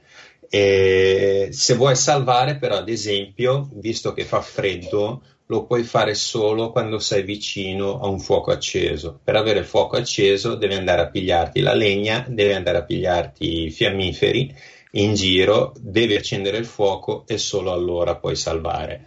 Uh, ci sono un sacco di cose così, se vuoi mangiare c'è la bistecca, te la, devi, te la devi raccogliere, se vuoi bere devi prenderti la bottiglia, riempirla d'acqua, eccetera, eccetera. E ogni tanto delle sfide interessanti le crea verso la fine della beta, è ancora una beta, il gioco non è completo, uh, davanti a una casa ci sono delle orme che vanno fuori nella, nella natura tu se le vuoi seguire ti devi preparare, cioè quindi questa tensione ti devi andare a prendere il fucile, ti devi prendere la legna, per di più c'è un limite di peso, quindi devi anche scegliere quanta roba portare, la roba in più la lasci sul pick up, però allora non ce l'hai insieme a te. E appunto quando ho fatto questa parte qui un pochino di adrenalina l'ho sentita, perché va bene, preparo, vado, ci sono i lupi, ma dove sto andando riuscirò a tornare indietro, anche perché poi se stai troppo fuori muori assiderato eh. e quindi devi starci attento e quindi tutto molto carino, però cioè, la sintesi che facevo, le recensioni su, su, Steam sono positive, il mio personalissimo commento a caldo che ho mandato a Davide che è un, un macigno sullo scroto.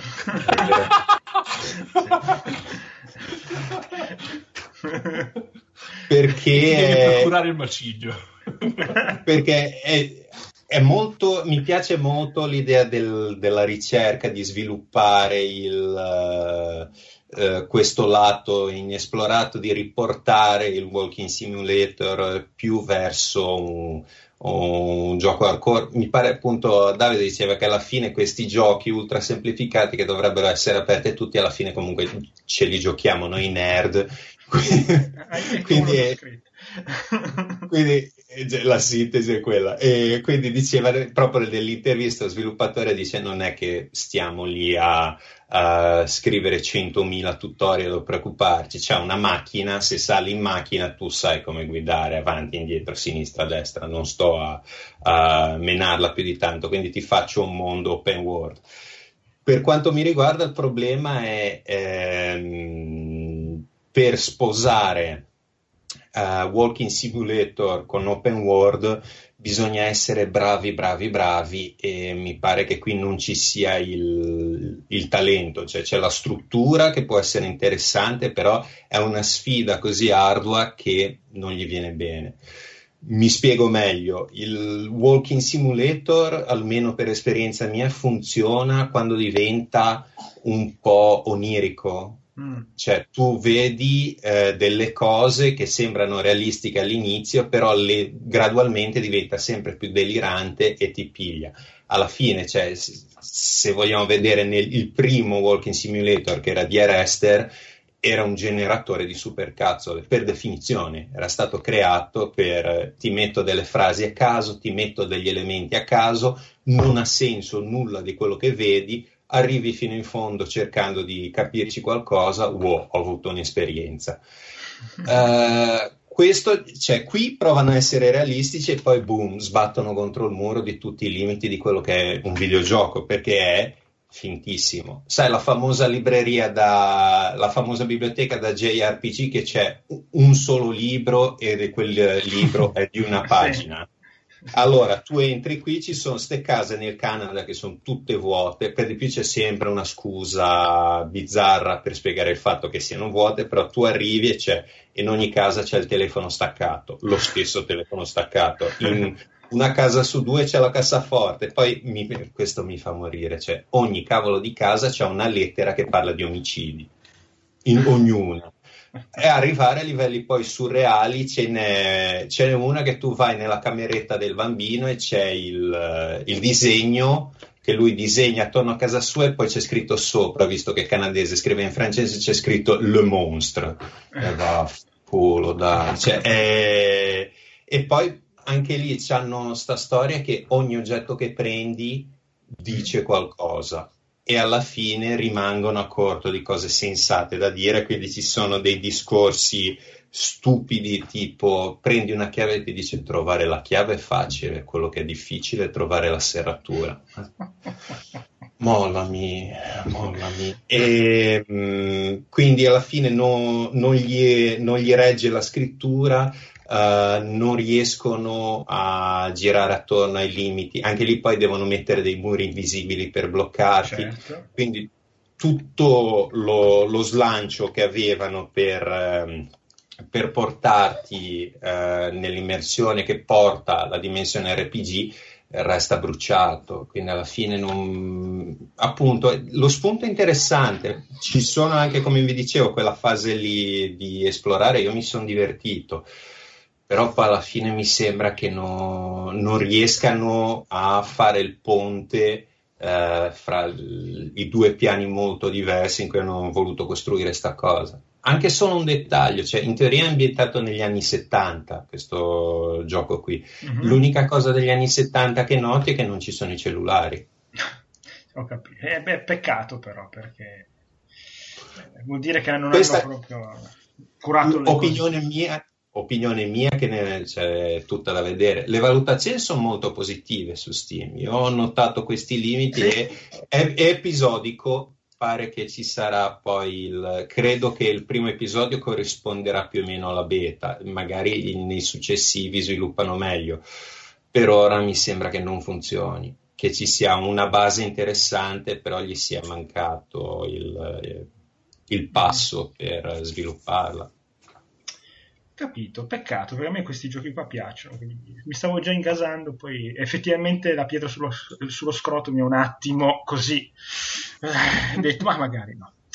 Eh, bene, ehm, io invece ho giocato un paio di giochi eh, sono entrambi Square Enix, adesso che ci penso, sì.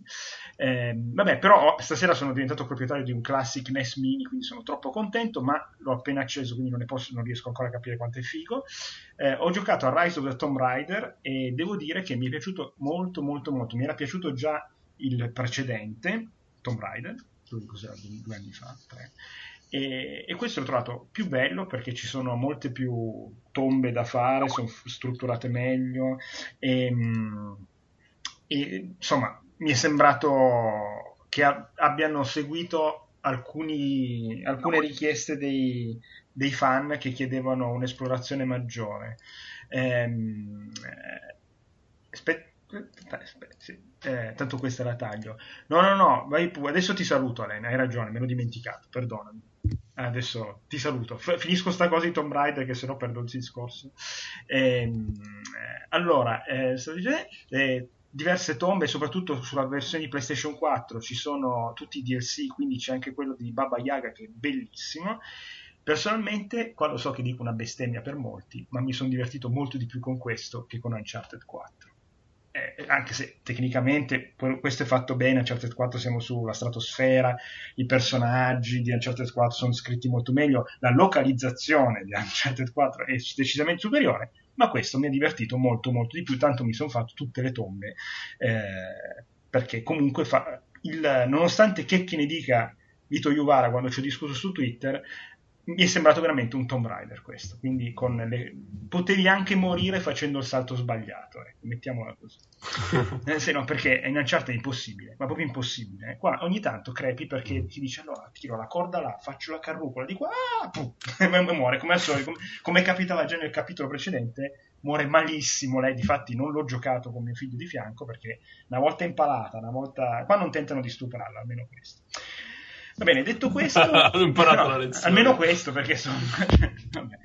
detto questo, saluto Alen che ha anche da fare sì. alla mattina presto. No, no, no, no, più che altro sì, vabbè, c'è, c'è la neve, devo portare la bimba. c'è, c'è, c'è il moto. No, ti ringrazio veramente tanto, Alen, del, della partecipazione. Sono i Godzilla che girano per strada, non la posso andare da solo. No, se noi andiamo tipo la famosa scena di um, Pacific Rim, esatto.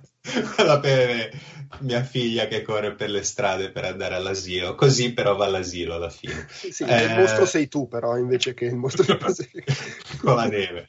Ehm, No, vabbè, io vi ringrazio e poi basta perché è interessato. Il, uh, sì. Immagino poi Davide darà tutti i riferimenti più tardi.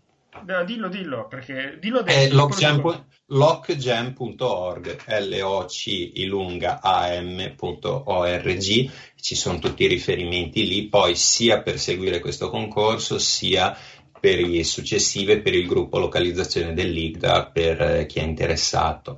Perfetto. Tutto qua. Così, così, lo dico alla fine, lo mettiamo anche nel blog, nella, no, nel scusa Andrea, nel sito, eh, nella descrizione del, post. Ecco. Grazie. Okay, Scusate, grazie. io sarei rimasto di più, però poi c'è no, no. appunto la figlia con Godzilla per le strade. Devi far sentire in colpa tua figlia, mi esatto. sembra anche. Sì, sì, anche un po' vabbè, vabbè, se lo Ciao. riscoprirai passeranno 14 anni prima che capisca cosa stiamo dicendo. Grazie ancora e ciao, buona, buona, buona mattina, visto che date mattina. Ciao, buona giornata. Ciao, ciao, ciao. ciao grazie a voi. Ciao. Allora, eh, Andrea, dove, sì. sei? dove sei? Aspetta, riprendo la scaletta. La scaletta, dov'è? L'ho persa. Eccola, tentacolo viola, siamo Vai, vai, Pina. Allora, innanzitutto oh, volevo dire che... Tu ho cliccato su Facebook sul link dei saldi del Black eh. Friday di GOG.com, sono stato sopraffatto dalla quantità di roba e ho chiuso il tab. Eh, io eh. bravo, bravo. che è una famiglia adesso da sfamare. eh, allora, di cosa parlo? Non ne ho idea. Ho buttato dentro Pinout, che cioè, credo di non averle mai parlato qua dentro. No, anche perché è uscito in, a inizio mese, per cui dovrebbe essere, dovrebbe essere buono. Eh, no, voi, non so se voi lo conoscete, è un gioco per smartphone. Assolutamente no. ok.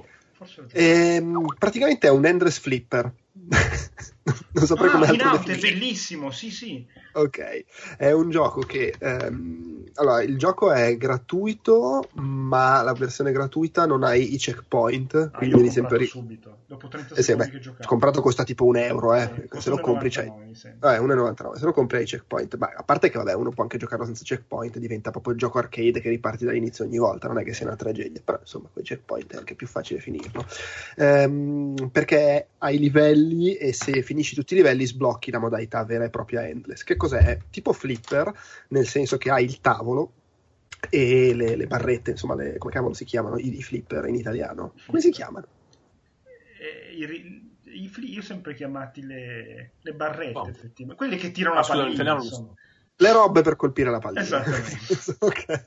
e, e, devi mandare la pallina in su, lungo, lungo il tavolo. Cioè, completi un livello se riesci ad arrivare fino in fondo, eh, vai avanti su schermate su schermate e per farlo appunto cioè, sfrutti le meccaniche da flipper, nel senso che colpisci la, la pallina con le stanchette, la mandi su per rampe e altre robe strane, con eh, vari bonus che sblocchi esattamente come nei flipper, eh, se entri nella tal trappolina si, si sblocca il giochino scemino sul, sullo schermo del, del punteggio, eh, tipo il gioco di guida per dire, e quindi comunque anche con delle meccaniche per fare non, invece dei punti, giocare bene a questi giochi, col, eh, raccogliere i bonus in giro ti serve ad avere più tempo perché c'è il conto alla rovescia proprio da gioco arcade. Se arriva allo zero, hai perso. E la cosa che un po' sovverte come funzionano di solito i flipper è il fatto che i respingenti. Eh, in un flipper normale sono sì degli ostacoli, ma anche delle robe che utilizzi per far punti, eh, uno strumento. Qui nella maggior parte dei casi sono un ostacolo perché tu stai cercando di raggiungere la rampa, di andare avanti nel minor tempo possibile e magari vai a sbattere con respingente che ti fa perdere 5-10 secondi e così via. Anche se poi in realtà nelle parti più avanzate, nei livelli più avanti, diventano anche che qui strumenti perché magari utilizzi il respingente per raggiungere quell'altra stanghetta sopra, grazie a cui poi pigli la scorciatoia e cose del genere. L'ho trovato molto divertente, belle, bella realizzazione visiva, musica e insomma sfizioso. E poi, vabbè, appunto, se arrivi in fondo ai vari livelli si sblocca la modalità endless, che a me è una roba che sta anche abbastanza in fretta, però c'è anche. a me la cosa che mi è piaciuta è, è che. Eh, a parte la musica che sembra i Daft Punk di, to- di Tron, eh, perché veramente la cosa che mi è piaciuta è che eh, comprando, comprando con i checkpoint tu arrivi magari al checkpoint successivo, però ci metti troppo tempo e quindi da quei checkpoint lì in poi c'hai 20 secondi, no? Esatto. Sì. E quindi tu devi tornare in quello, indietro di un checkpoint e riuscire a fare il percorso perfetto. Questa secondo me è una cosa fichissima. E, no? e, la cosa bella è che ti conserva tutti i checkpoint salvati, quindi sì. se ti rendi conto che hai un checkpoint con troppo poco tempo non è che sei costretto a ripartire dall'inizio, puoi ripartire da esatto. uno o due checkpoint indietro, che esatto. quello è comodo. Veramente bellissimo. Il gioco è sviluppato da Mediocre, che è un team svedese. Già si danno la zappa sui piedi. Sì, no. è un, è, non, non, non, mi ricordo più se è una persona sola o sono tipo due o tre. Comunque, svedesi. Ah, no, li conosco. Tipo, l'ho, l'ho, conosciuto quando sono stato alla Nordic Game Conference qualche mese fa. E so che hanno fatto una barca di soldi con tale Smash Hit. Sì, e, sì ah. hanno fatto anche un altro giochino carino su mobile che praticamente sì, era ne hanno fatti tipo 3, 6, ne vedo 8 su, su, Google Play di giochi loro. Ah, Smash Hit, sì, sì, anche questo li avevo comprato. No, ma questo era gratis. Does not commute, cannot commute, ce n'è una Sì, sì, does not commute, does not sì. commute, sì. sì, sì. Vabbè, comunque il tipo aveva una casa, aveva un gran bell'appartamento. Grazie a Smash Hit, da quello che ho capito. Eh, vabbè, comunque lo consiglio. Sì. Eh, no, è, è, è, ovviamente è pensato per gli smartphone proprio perché si gioca in, in verticale, insomma. Eh, sì. Il flipper al tavolo e vai. Bello. Vai parlare anche dell'altro o ci alterniamo? No, eh, ci Paolo, c'è ancora qualcosa? Non mi ricordo. Sì, com- come, come, preferite voi se volete. Cioè, se... Eh, dai, decidi del lupo. Dai. Ah, che altro ho guardato, non sono riuscito a trovare uh, l'episodio 6, ne abbiamo già parlato meno. Di questo de... Qualcosina l'abbiamo detto, ma non si preoccupare. Vai, vai. Ah, comunque io ho giocato brevemente The, The Wolf Among Us, cioè ho giocato, tra l'altro, ho giocato due dei, quattro, dei cinque episodi di cui si compone la, il, il, gioco stesso è basato su un fumetto chiamato Fables, uh, targato Vertigo, della Vertigo, di questo tale Bill Willingham, che non avevo mai sentito sinceramente. Sono abbastanza sicuro di aver parlato di Fables, ma tipo in uno dei primissimi no. tentacoli. Uh, tu hai parlato del fumetto e secondo me io avevo parlato del gioco, ma brevemente, una delle mie micro interventi. Comunque, questo fumetto lunghissimo, ho cominciato nel 2002, finito tipo l'anno scorso, credo. Um, praticamente il gioco è un classico gioco tipo Telltales, tipo The Walking Dead questo però si svolge in una, una città chiamata Fabletown, eh, c'è, c'è, un motivo ben preciso per cui si chiami Fable, la città delle, delle fiabe, che è una specie di ghetto di New York, eh, dove praticamente tutti i personaggi delle fiabe più famosi sono rifugiati um, per un motivo che non so se nel gioco verrà poi spiegato. Comunque vivono tutti lì, tutti eh, allegramente felici e contenti, non proprio allegramente, perché um, tipo non so, c'è Biancaneve, c'è il, il lupo cattivo, um, c'è le, le rane, i, i, i, tre porcellini, e molti di questi, soprattutto se non hanno, perché non si vogliono far riconoscere ovviamente che sono, uh, non sono persone normali, fanno, utilizzo, fanno uso di questo tipo di, di droga chiamata glamour per appunto assumere sembianze umane. Il protagonista è il lupo cattivo cattivo di Cappuccetto Rosso che fa lo sceriffo di, di Fabletown e il gioco inizia con omicidi seriali appunto, a cui appunto, le persone hanno, cominciano a preoccuparsi perché appunto, ci potrebbe essere un, un serial killer. E Biancaneve e il um, i, i, come si chiama quello di Sleepy Hollow quello che scappa dal, um, dal cavaliere senza testa non mi ricordo mai Crane qualcosa. Comunque ci sono I, Isabod Crane? eh, Icabod Icabod, Icabod, Icabod buono. No. del serial killer. Um, praticamente il fatto è che è il gioco con la classica solita interattività quasi a volte ridicola dei giochi tipo Telltales, ma in questo caso non l'ho abbandonato come uh, mi, è, mi, è, capitato per The Walking Dead, principalmente perché la storia mi intrippa tantissimo di più, uh, soprattutto perché le scelte di dialogo, il motivo per cui non, con me The Walking Dead non aveva funzionato particolarmente è perché le scelte di dialogo che apparivano, a parte il fatto che c'era pochissimo tempo per, per scegliere, anche qui più o meno non c'è tantissimo tempo, ma in quel caso mi, mi, frustrava particolarmente il fatto che quasi mai ci fosse la risposta che avrei voluto io medesimandomi in quel personaggio.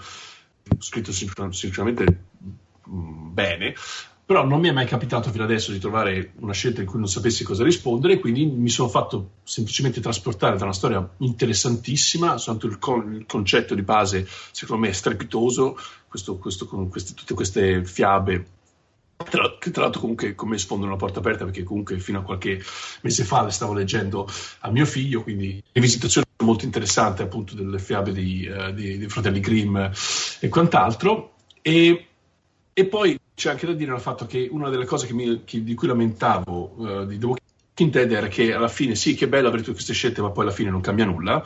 Ho fatto, e la stessa cosa succede anche in The Wolf Among Us, però in questo caso sono stato io che ho fatto una specie di inversione a U e mi sono reso conto che se uh, quando avevo 8-9 anni mi piacevano il libro game e tutti i libro game avevano comunque la stessa fine, perché non dovrebbe piacermi anche adesso?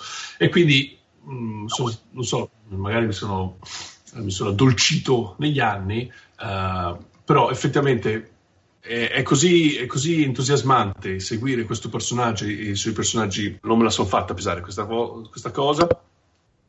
E sì, mi ha, mi ha, lasciato, mi ha fatto crescere una, una, discreta scimmia addosso, tanto che quasi quasi mi recupero i 150 volumi del, del fumetto, che non so quanti siano, forse non 150.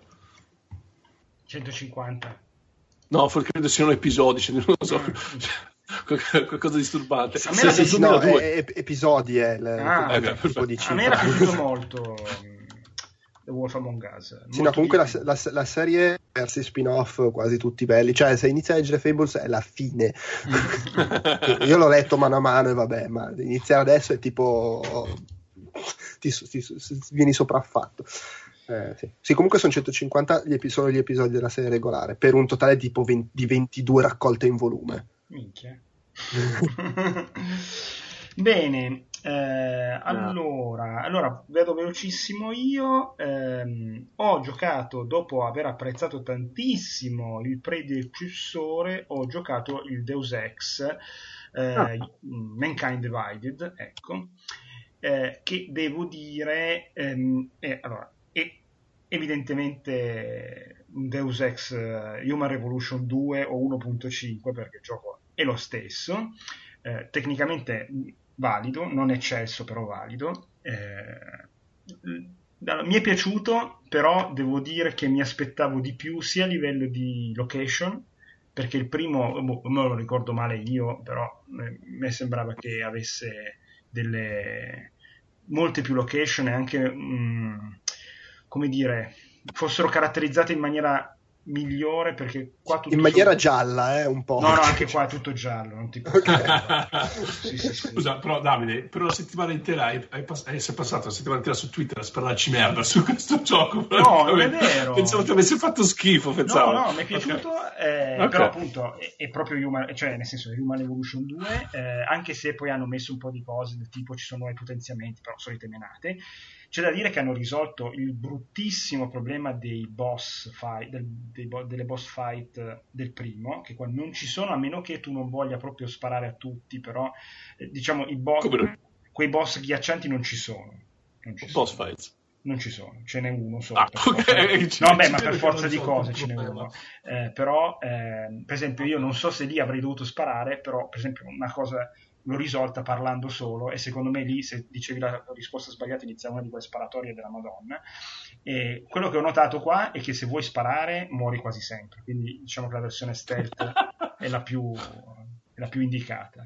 La cosa invece che non sapevo, e qua forse è colpa mia che non ho letto le recensioni per non spoilerarmi, è che senza dire appunto spoilerare, mettiamola così, è un episodio di transizione mi sono sentito un po' come alla fine di Ritorno al Futuro 2 che guardavo lo schermo e dico, ma come cazzo è che la storia finisce così? Quindi... E almeno Ritorno al Futuro 2 ti sei sentito così dopo due ore scarse, qua dopo 20 magari. No, peraltro in Ritorno al Futuro 2 c'era il trailer del terzo subito attaccato al film, qua no. Però vabbè.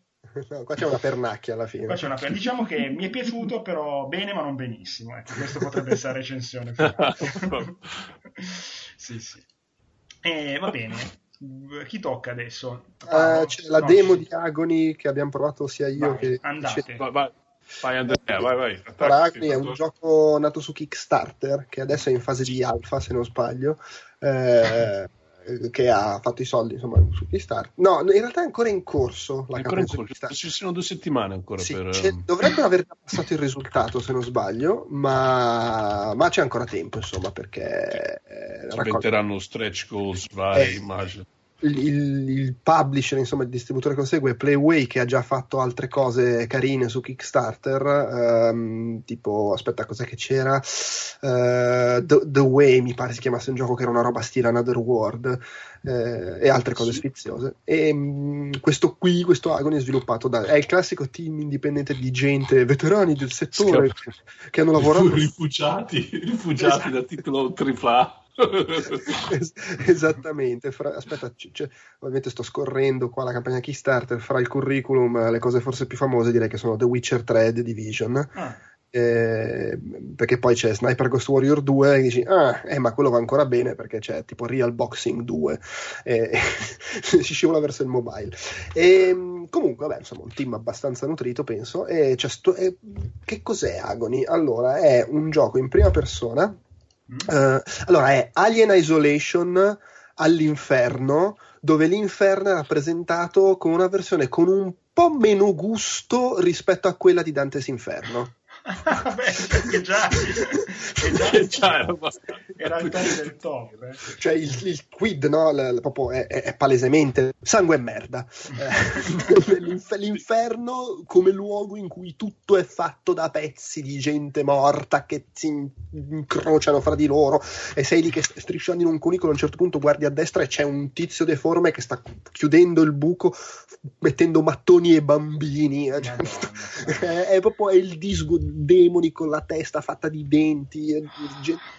Rispetto a Dante's Inferno forse manca un pochino l'elemento sessuale. Dante's Inferno c'era questi passaggi con eh. i, i, monti a forma di cazzo e roba del genere. Però, tette, eh, ov- ov- ogni dove, tette, vedo tette. Però è semplicemente la, te- è la demo in alto. nemico che incontri ha le tette di fuori, diciamo. eh, però è la demo in alfa, confido che ci possano essere, ci, sia a un certo punto un livello a forma di, di vagina o qualcosa del genere. Eh, comunque, insomma, sangue, morte, budella. La, questo è, la, è, la, è, il tratto distintivo, tra l'altro anche devo dire tutto realizzato abbastanza bene, Real Engine 4, eccetera. Al di là di questo, la cosa particolare è che, appunto, ho detto Alien Isolation perché c'è un po' quella meccanica lì del non sei in grado di combattere granché e ci sono, ogni tanto passano dei demoni che se ti beccano ti ammazzano e quindi devi nasconderti, ti puoi nascondere dentro il pertugio e cose del genere genere. A questo si aggiunge il fatto che non mi è chiaro, cioè, suppongo tu sia morto, sei un'anima che se ne va in giro e possiedi i corpi dei demoni. Cioè tu quando vai in giro fisicamente in realtà stai controllando il corpo di un demone. Ci sono diversi livelli di demone, sono quelli che puoi possedere e quelli che non puoi possedere. Quando ti, ti segano eh, hai tot tempo per andare a possedere un altro corpo in giro. Se ci metti troppo sei andato, se mm-hmm. non ci troppo, fai in tempo a possedere un altro corpo e vai avanti. Questa cosa secondo me ammazza un po', se, puoi sempre salvarti finché non finiscono i demoni, mettiamola così.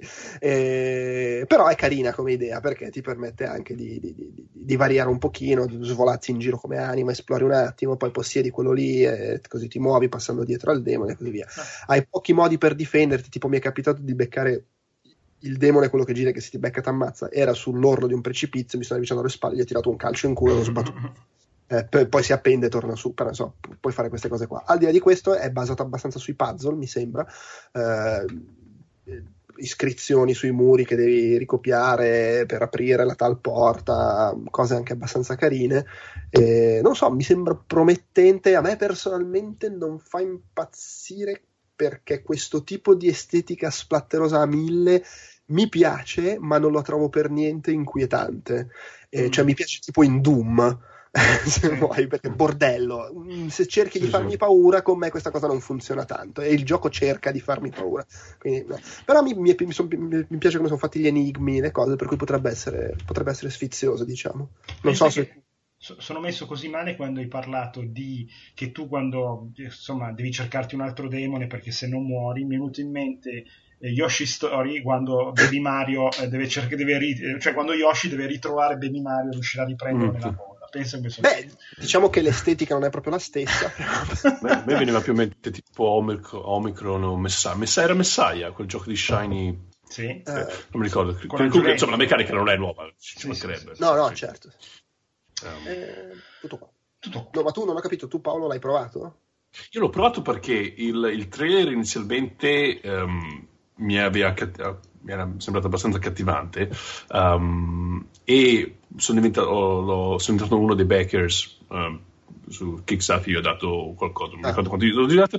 Eh, visto... Io non, non, sono backer, l'ho provato perché mi ha mandato la demo. Più sì. Invece a me sono riuscito a provare il demo perché se tu, cioè, tra l'altro se qualcuno può interessare, credo ci siano ancora due settimane. Se tu sei uno dei backers ti mandano il link per poter scaricare la demo.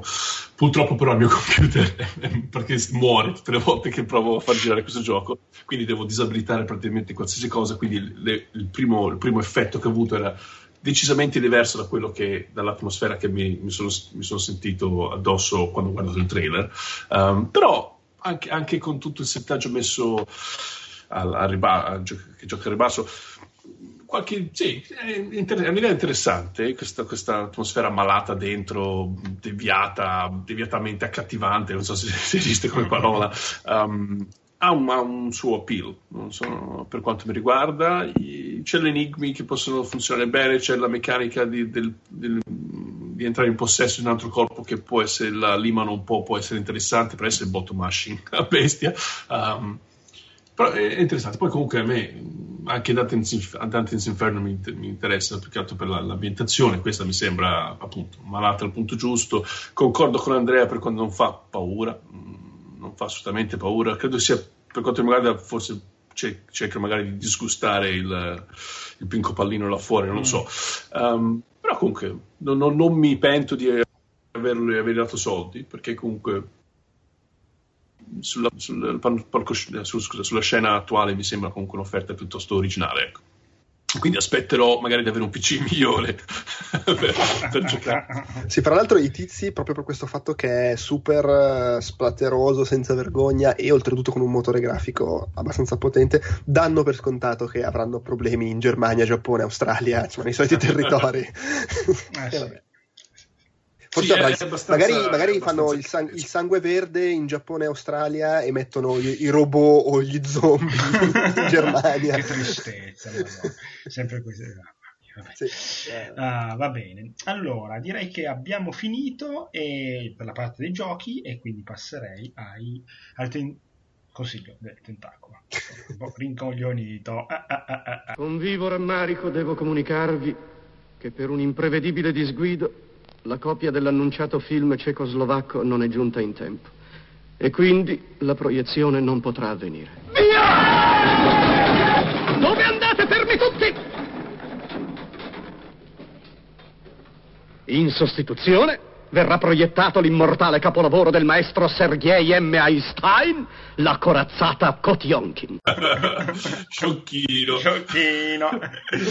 allora, consiglio del tentacolo, vabbè, vado velocissimo io sul nuovo fantastico decimo disco dei Quattro Cavalieri di San Francisco, ovvero ah, Metallica. Oh, dai, parla, parla. Allora, Metallica hanno tirato fuori questo disco che si chiama Hardwired to Self-Destruct, eh, che allora, diciamo che sono 12 pezzi divisi in due parti, quindi una volta si sarebbero chiamati CD1 e CD2.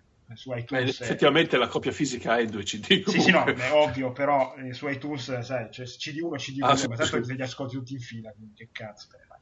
Eh, allora, secondo me, è, allora, sicuramente, ma sicuramente il miglior disco dal Black Album ad oggi anche perché non c'è stato niente nel periodo, come dire, di transizione da, dal 91 ad oggi.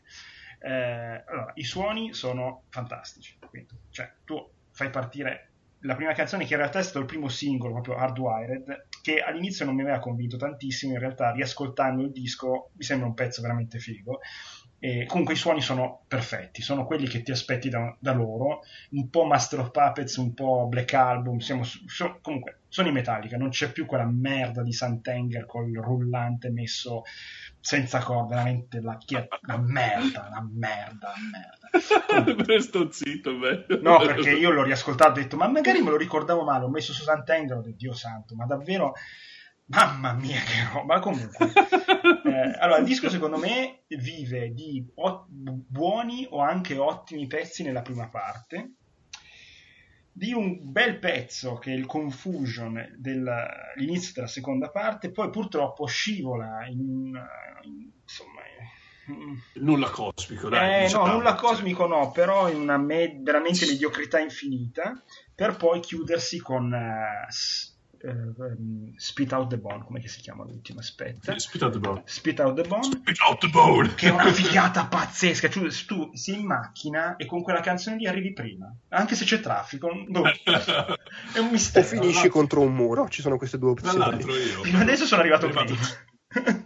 Mi arriva mi è arrivato il CD l'altro giorno, ero in macchina con, con Aaron, mio figlio, e lo stavo eh. parlando al calcio. Ho detto, ma ascoltiamoci la serie, tanto i Metallica sono di solito il tipo di band che non, non usa tante parolacce nella canzone. E nella prima canzone che Hardwire subito parte con uh, We Are So Fucked. We Are So Fucked, sì, sì, sì, Beh, però dicono solo quella praticamente, no? Devo dire, we are so fucked. Io ho fatto, no figlio, ha detto we are so fast. esatto, infatti, senti che suonano veloci. Senti. Comunque, e me lo sono cavato in quel modo. Uh, scusa. Quindi tu riesci ancora a fare uh, le distinzioni tipo, no, non ha detto cazzo, ha detto razzo, queste cose qua. Ancora per poco, perché eh, il suo inglese è abbastanza avanzato. molto poco, sì. Eh, comunque, ottimo disco, secondo me. Peccato, cioè... Pe- potevano fare il solito disco da 8 pezzi e veniva fuori una figata. Hanno voluto farlo da 12, vabbè, bah, bah. se facevano con me appunto Ride the Light, Master of Puppets, che erano 8 pezzi, andava benissimo ed era un super disco. Così si sono tirati un po' una mattonata sui coglioni, però vabbè. Secondo, io continuo ad ascoltarlo e mi sta piacendo veramente tanto. Un gran bel disco dei Metallica. E qua chiudo. Anche lo sforzo notevole che ogni singola canzone ha un video e non video cioè, alcuni video sono magari sì. making of tipo backstage, ma alcuni video sono proprio le produzioni perché gli escono i soldi dal culo, immagino. Però vuol dire anche lo, lo sbattimento di sì, organizzare sì, il tutto che esce il giorno stesso, tutti i video li puoi trovare su YouTube mi ha particolarmente sì, sorpreso. Pensi questa cosa bellissima che loro erano stati l'unico forse gruppo a cagare il cazzo con Napster allora sì, e adesso sono il gruppo che ti fa un video un giorno, vabbè a parte che il, il disco ovviamente era stato liccato una settimana prima che comunque per un disco una settimana vuol dire che praticamente non l'hanno fatto uscire perché basta che arrivi la copia fisica a qualcuno eh, eh, però nel giro di una settimana loro hanno tirato fuori un video al giorno eh, cioè un gruppo come i Metallica effettivamente non te l'aspetti peraltro quello di Spit Out the Bone secondo me è anche particolarmente brutto apposta cioè nel senso che è ah, veramente sì. kitsch però carino bene allora chi... andiamo in ordine di scaletta Days di Paolo ah sì allora un, è un, uh, un, anime, è un, sì. un cartone animato giapponese basato su un manga, lo stesso nome, Days, che uh, al di là del fatto che lui un, uh, un, un titolo um, che si basa sul calcio. so, ad oggi, nonostante abbia visto 20 episodi, ancora non ho capito perché cavolo si chiami Days, ma magari sono stupido. Um, l'ho guardato perché leggendo il blog di, del dottor Manhattan, che ne parla anche lui, non so perché erano anni che non mi affacciavo scena, alla scena del giapponese manga. Eh. Da quando sono, sono, trasferito in Inghilterra più o meno ho smesso quasi completamente. Però questo mi ha, mi ha preso bene perché mi ricordavo Holly e Benji, mi sono detto ma magari finalmente trovo qualcosa, un degno successore. Um, e, e cosa succede? Praticamente è la storia di uh, un ragazzo, una pippa, una sorta schiappa, una schiappa allucinante, un studente del primo anno di famigerato primo anno, sono tutti il primo anno sti cazzo di, di Hancock, primo anno di liceo immagino, di high school, giapponese primo di tre, uh, non sa fare nulla, tale, me lo sono scritto perché non mi ricordo, Tsukushi, quando del genere, e praticamente non sa fare nulla, però per puro caso viene probabilmente arruolato da una, una, una, nuova nascente promessa del calcio giovanile che praticamente gli fa una storia tipo viene a pescare con noi ci manca il verme una sera perché gli manca un giocatore per la partita di calcetto con i suoi amici quindi lo trova per un, in corridoio lo chiama. E questo qui è una schiappa allucinante non sa fare un tubo um, se non che l'unica cosa che sa fare molto fuori scampo è sa correre. L'unica cosa che lo capisce lui stesso non come fuori campo, eh, la proprietà mentale ce l'ha tutte, diciamo, e quindi sa che l'unica cosa che riesce a fare è correre, lui probabilmente comincia a correre tutti i giorni perché vuole uh, far parte della squadra della scuola che è la cosa secondo me interessantissima di questo, di questo, anime, che non è la solita squadra di sfigati tipo mezze pippe come Dodgeball, no, no, è proprio una, una squadra seria, cioè una squadra di... È, è, in un'altra serie sarebbe la squadra che incontri alla fine della, della serie, no? Mm-hmm. Uh, invece in, questa, in, questo caso è proprio la, la protagonista stessa del, uh, del, racconto. E praticamente come Slam Dunk, non so se vi ricordate Slam sì. Dunk, um, c'è, c'è, la pipa che viene da fuori in una squadra, Slam Dunk non mi ricordo se la squadra fosse particolarmente quotata, quella Cazzolughi si chiamava? Se non mi ricordo male, no, non era particolarmente quotata. Questa però è quotatissima, però in qualche modo lui, perché ha un cuore d'oro così grande, perché tutti lo vedono che probabilmente ci, ci, ci sputa sangue praticamente per, per correre non quanto Tommy la stella di Giants, mette le mani avanti, non, è, non, raggiunge livelli drammatici in quel senso fino adesso almeno. Um, ma è come Slam Dunk perché ci sono i classici momenti di introspezione sugli spalti, la, è come se la, la partita f- si fermasse per 5 minuti, la gente comincia a, a vedere eh, sguizzi di un giocatore capiscono ah quello è una nuova promessa, no è quell'altro perché non so magari ha, ha, battuto, ha, ha stretto l'occhio per un secondo invece di due cose del genere. E tra l'altro questi pippe mentali se le fanno anche nel campo ovviamente. Così non so fare confusione interessantissimi. E cioè, tra l'altro c'è il capitano della squadra praticamente è un dispensatore di frasi fatte motivazionali a caso perché non, non, va, insomma, non ce la fa la digli che quello che sto dicendo non ha, non ha né capo né coda. Um, e la cosa, tra l'altro il positivo c'è che c'è, pochi, c'è, pochissima CGI, che lo dico perché ultimamente mi è capitato di vedere anche la serie di Berserk, quella più nuova, sì. uh, divisa in tre parti che riguarda tutta la, la, la, banda dei falchi. La cosa che ho trovato davvero um, sconcertante è la quantità di uh, persone animate al computer e oh, in, in, Berserk c'era bisogno perché ovviamente c'erano queste scene di, di, di massa, di troppo, cioè davvero svilisce la qualità del prodotto stesso. In questo mi aspettavo il peggio perché comunque si tratta di 22 persone sul, sul campo e invece in qualche modo, non so come hanno fatto a far entrare nei costi, ma usano pochi, la usano pochissimo la computer grafica usano pochissimo il fan service, che non so se è un positivo o negativo, dipende dai punti di vista, immagino. Ma c'è, credo, una scena all'inizio soltanto che mi aveva fatto temere il peggio, pensavo fosse diventasse una, una serie, come si chiama? Ecchi, Ecci. Eh, invece no, c'è, c'è soltanto una scena all'inizio, ma poi il fan service. Poi comunque è come Slam Tank, però c'è da dire che dove Slam Tank i giocatori di basket in campo quanti sono? 10. Uh, sì. eh, quindi comunque eh, cioè, soffre, cioè, Slam Dunk ogni tanto partiva per la tangenziale e ti caratterizzava un personaggio, poi passava a quell'altro. E in Slam Dunk funzionava perché comunque sono pochi. In un campo di 22 giocatori, eh. se cominciano a caratterizzare ognuno, comincia, dopo un po' comincia a pesare. Secondo me non hanno trovato il giusto bilanciamento per quanto riguarda. Um, però per avere, per avere, un protagonista, il classico protagonista lagnone tipo Shinji, Shinji Ikari, questo è, non è. No, no, infatti, ah, okay. è facile fare il tifo per questo perché non scade mai troppo nel troppo lagnone che tipo ma da, cioè, insomma datti una regolata idiota eh, e quindi è abbastanza piacevole da dei personaggi davvero f- fantastici nonostante 22 siano troppi e a conti fatti comunque è effettivamente un Holly Benji Captain Tsubasa insomma per una nuova generazione e, da, meritevole davvero mi, ha stupito in positivo eh. Beh, me, me lo segno questo non conoscevo e Andrea vai ah, sì, scusa una cosa per chi volesse vederlo è in, sì. credo si chiami Simulcast sì. Uh, in Inghilterra c'è su Crunchyroll, in Italia credo che si chiami, c'è un equivalente un sacco, un sacco di V e poi punto .it. Ah, VVVID. Aspetta, sì. eh. vediamo se è questo. Uh, non sì. so, non l'ho provato. Ho provato perché... No, no, io sono. mi ero abbonato, cioè non abbonato, scusa, vi ero registrato. Perché sei, completamente sei, gratuito. Sei in Italia, sei gratis.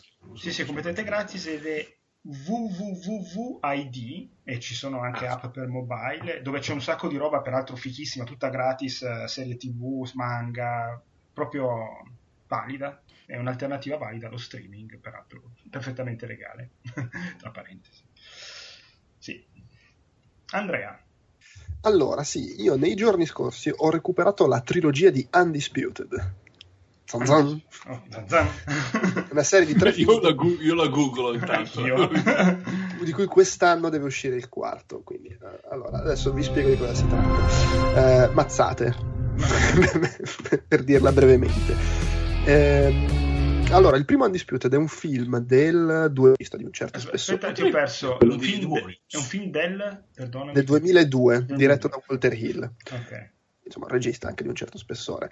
Eh sì, eh, quello di The Warriors, di Guerrieri della Notte. Eh, Guerrieri della Notte, insomma, tante, tante, eh, 48 ore, mm. eh, Last Man Standing, e, ehm, che nelle interviste dell'epoca diceva quando fanno i film di pugilato sono sempre film che parlano dal pugilato. I cazzotti. E il film è una tamarrata senza fine elevata dalla sua regia, perché comunque c'è delle immagini dinamiche dall'alto in un sacco di momenti, riesce comunque a dargli quel pizzico di western, anche se è un film su due tamarri che si menano in carcere. E, e praticamente la storia ci sono Ving Rames, che se non avete presente è, quello, è l'unico attore che c'è in tutti i Mission Impossible, il, il nero che sì. arriva a portare le armi. Nei eh, vecchi al... Mission Impossible, negli ultimi no.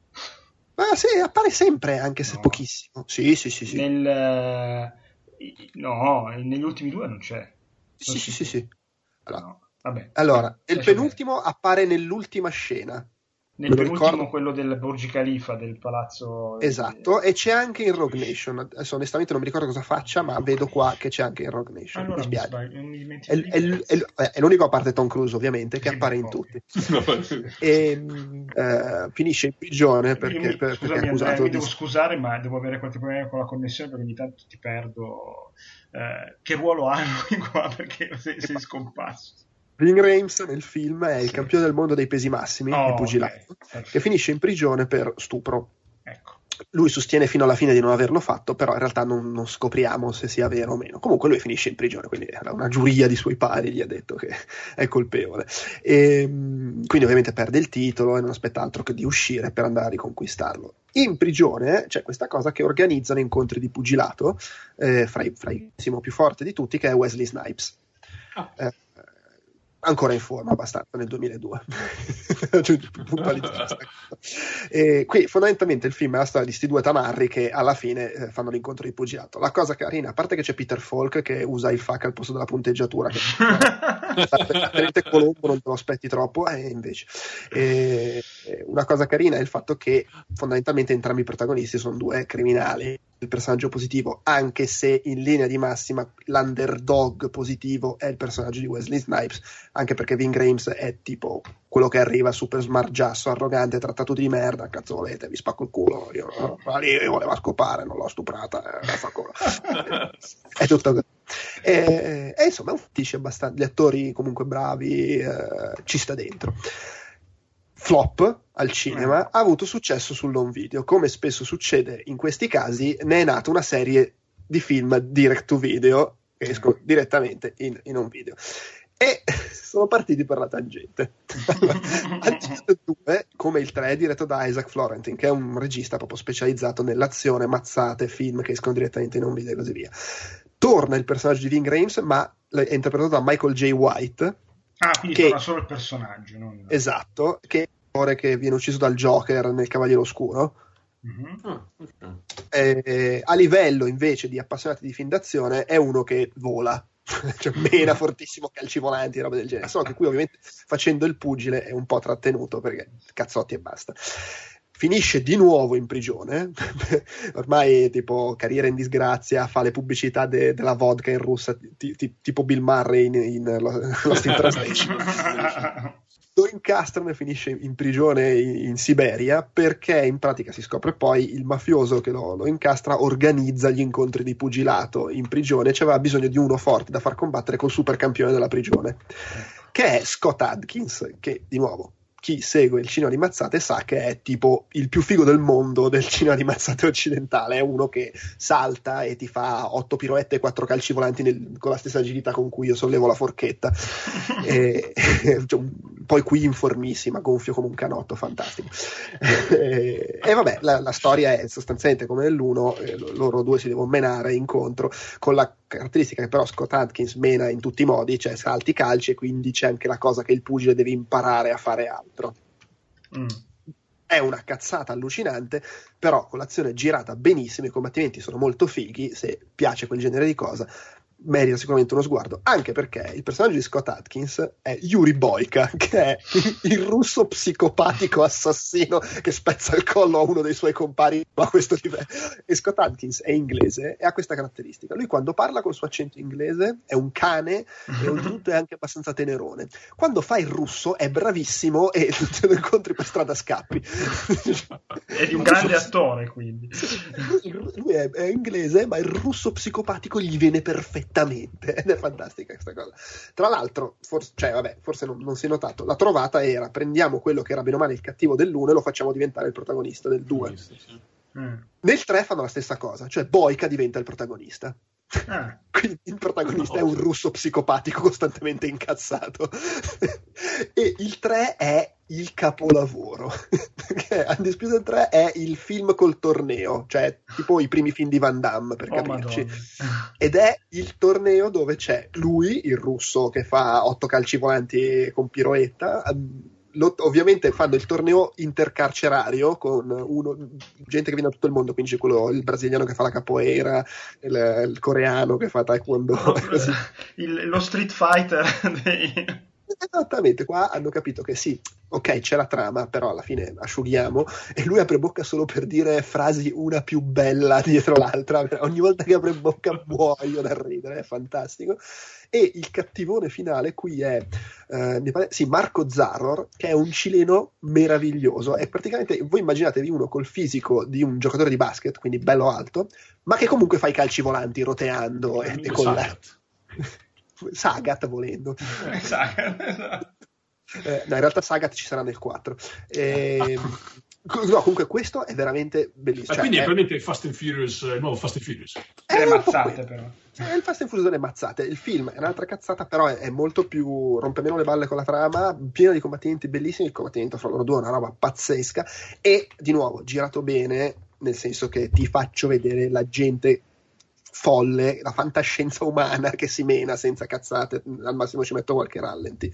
E forse, oddio, non, non, non, pretendo di averli visti tutti perché mi piace il genere ma non sono strappassionato, però forse è se non il primo, uno dei primi film di arti marziali occidentale che non ha un cazzo da invidiare a quelli orientali come spettacolarità dei gesti atletici, calci volanti e via dicendo. Quindi fantastico, veramente. Tra l'altro stanno facendo, deve uscire quest'anno, dicevo, il 4, purtroppo cambia il regista, quindi c'è un po' di timore, e non hanno rifatto la mossa di tenere il cattivo per farlo diventare buono, che un po' spiace perché era figo il, il personaggio del cileno lì, però Yuri Boyka è immancabile, cioè non si può fare a meno di Yuri Boyka ormai. Yuri Boyka. E... I, I, am the most complete fighter in the world. You fucking Americans always talk too much. Ma quanto doveva imparare Ivan Drago da queste cose? Eh, voi immaginate... Ma sono ancora direct to videos o finalmente hanno un po' di seguito adesso? Video, ma cioè, allora, ho visto il trailer di questo qua nuovo e praticamente sì veramente, cioè combatte contro Sagat.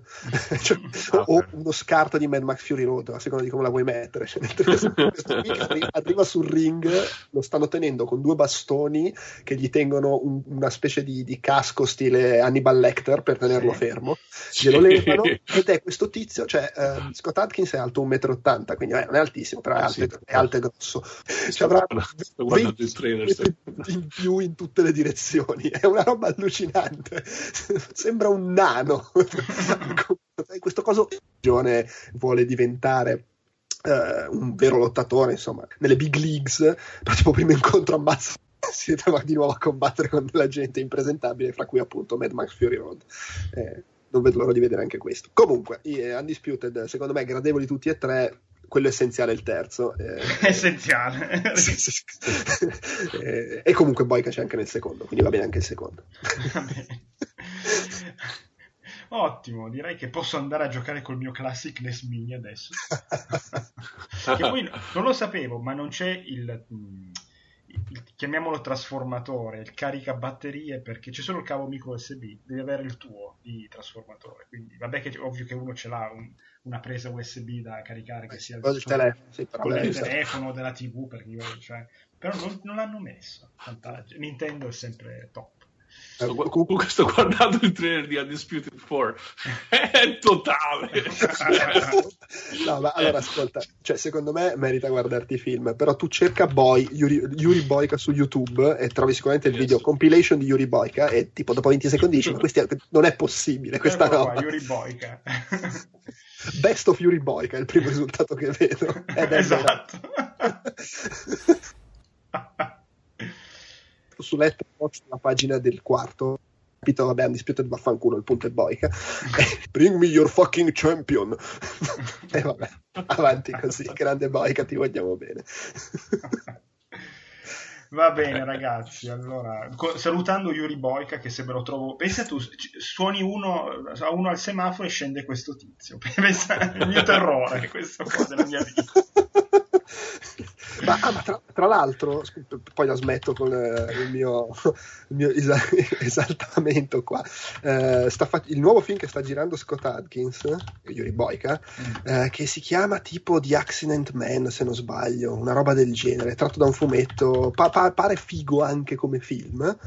Eh, sì, The Accident Man, ed è tipo nel film ci sono lui, Uh, se non ho capito male, uh, Michael J. White, che è il nero che dicevo prima, e Ray Park, che era quello che faceva ah, sì eh, coso, Darth Maul. Darth Maul. Eh. Ah, minchia, quello sì che menava.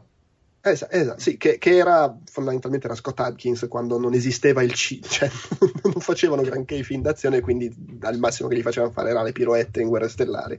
Ma scusa, eh, ma quello delle piroette in Guerre Stellari non è lo stesso anche che faceva Todd in X-Men? Sì, eh, ah, sì, lui, okay, okay. è lui. Eh, invece oggi, se sei Scott Atkins, fai una valanga di film di arti marziali a basso costo e poi ogni tanto appari nei eh. film. Eh, tra l'altro, la sua carriera nei grossi film ha avuto un picco quest'anno. Avete visto Doctor Strange? Sì. Sì, sì. Ecco, è quello che verso metà film mena Cumberbatch per 10 minuti. Ah, quello dell'ospedale? Esatto, quello okay. lì. A un certo punto fa anche un calcio volante dei suoi, si intravede appena. Sì, sì, sì, sì non è che vengava molto valorizzato, ma rispetto al solito, cioè eravamo abituati che quando lo vedevi in un film grosso era quello che nel secondo Born si vede per 5 secondi e viene picchiato da Matt Damon. Che, cioè... Beh, qua viene. Eh, sì, sì, sì, quello del bagno che fa. Sì, sì. Eh, e in Zero, Zero Dark Thirty eh, a un certo punto appare, sta seduto a un tavolo e poi esplode. okay. Cioè, era proprio quella cosa, voglio apparire nei film grossi. Al... Prendi, prendi il check e poi vai Invece adesso comunque lo chiamano quantomeno per farlo menare Benedict Cumberbatch. Vabbè, sì, però anche lì non è che è durato tanto. Eh, cioè. eh no, vabbè, ma che, che pretendi? Cioè, c'è, c'è, anche un po' il problema che se gli fai fare veramente come si vede quello che sa fare, devi prendere un altro come lui. Ah no, certo, certo. come Chuck Norris e Bruce Lee. Ma l'ultima domanda, in Doctor Strange la dottoressa, la sua amichetta, non è quella che farà Rogue One, no? No, no, no, ah, è okay. Rachel McAdams, ah, la, la dottoressa di Doctor Strange. Sì, sbaglio, vedi che non ci vedo bene. Va bene. Vabbè, tanto a proposito di Rogue One, se mai registreremo una puntata prima di Natale sarà sicuramente dopo Rogue One, quindi probabilmente l'avremo già visto. Non è che esce? Il 15 dicembre, almeno qua in Italia. Io ho grandi aspettative eh, per Rogue One. Eh, grandi, grandi, grandi. Lo so, lo so. Eh sì. Lo so. Sì. Sì, per una volta non c'è neanche il poveraccio di John Williams, povera... ma lasciatelo riposare a casa di riposo, che la, musica l'ha fatta qualcun altro. Bravo, a me mi ha un po' ammosciato l'ultimo trailer, però vabbè. Eh, l'ultimo trailer so, dura 24 so. minuti, praticamente potevano dare anche il DVD del film. Eh, ma a parte che vabbè, ho scritto una roba, una sega mentale su, su, su Outcast, però eh, non so, mi sa un po'... Eh. Beh, però io ho visto il teaser di Cars 3 e mi ha messo l'ansia, quindi vabbè. Quello è fantastico. Quello è fantastico. Cars allora... 3 The Nolan Experience. esatto, esattamente. Allora, io vi ringrazio come al solito. Buonanotte, perché poi non, è, non, sono le 6 del mattino, anzi adesso sarebbero le 8. E comunque speriamo che non nevichi più eh, in Giappone senza Godzilla. Però per un attimo ce l'ho avuto l'immagine di Godzilla che gli passava di fianco alla finestra. Va bene, buonanotte ragazzi, grazie ancora. Alla ciao. prossima. Ciao, ciao, ciao, ciao. ciao. Per informazioni sulla Lockgem, come già detto da Alen in puntata, potete andare su lockgem.org, l-o-c-j-a-m.org, dove potete trovare tutte le informazioni, il sito, come funziona il contest, eccetera, eccetera. Come sempre potete trovare il podcast del Tentacolo Viola su outcast.it, dove sono disponibili tutti gli episodi anche in streaming o il link ai vari consigli citati in puntata. Ci trovate su iTunes cercando il podcast del Tentacolo Viola. Attenzione perché da qualche settimana, mese sono cambiati i feed, quindi trovate proprio il podcast del Tentacolo Viola Outcast Stuff. Um, ci potete trovare su Twitter all'indirizzo twitter.com slash il tentacolo o su Facebook cercando semplicemente il tentacolo viola tutto attaccato. La mail come sempre è il tentacolo at gmail.com. Io vi ringrazio, eh, spero vi siate divertiti e alla prossima sperando prima di Natale. Un salutone, ciao a tutti.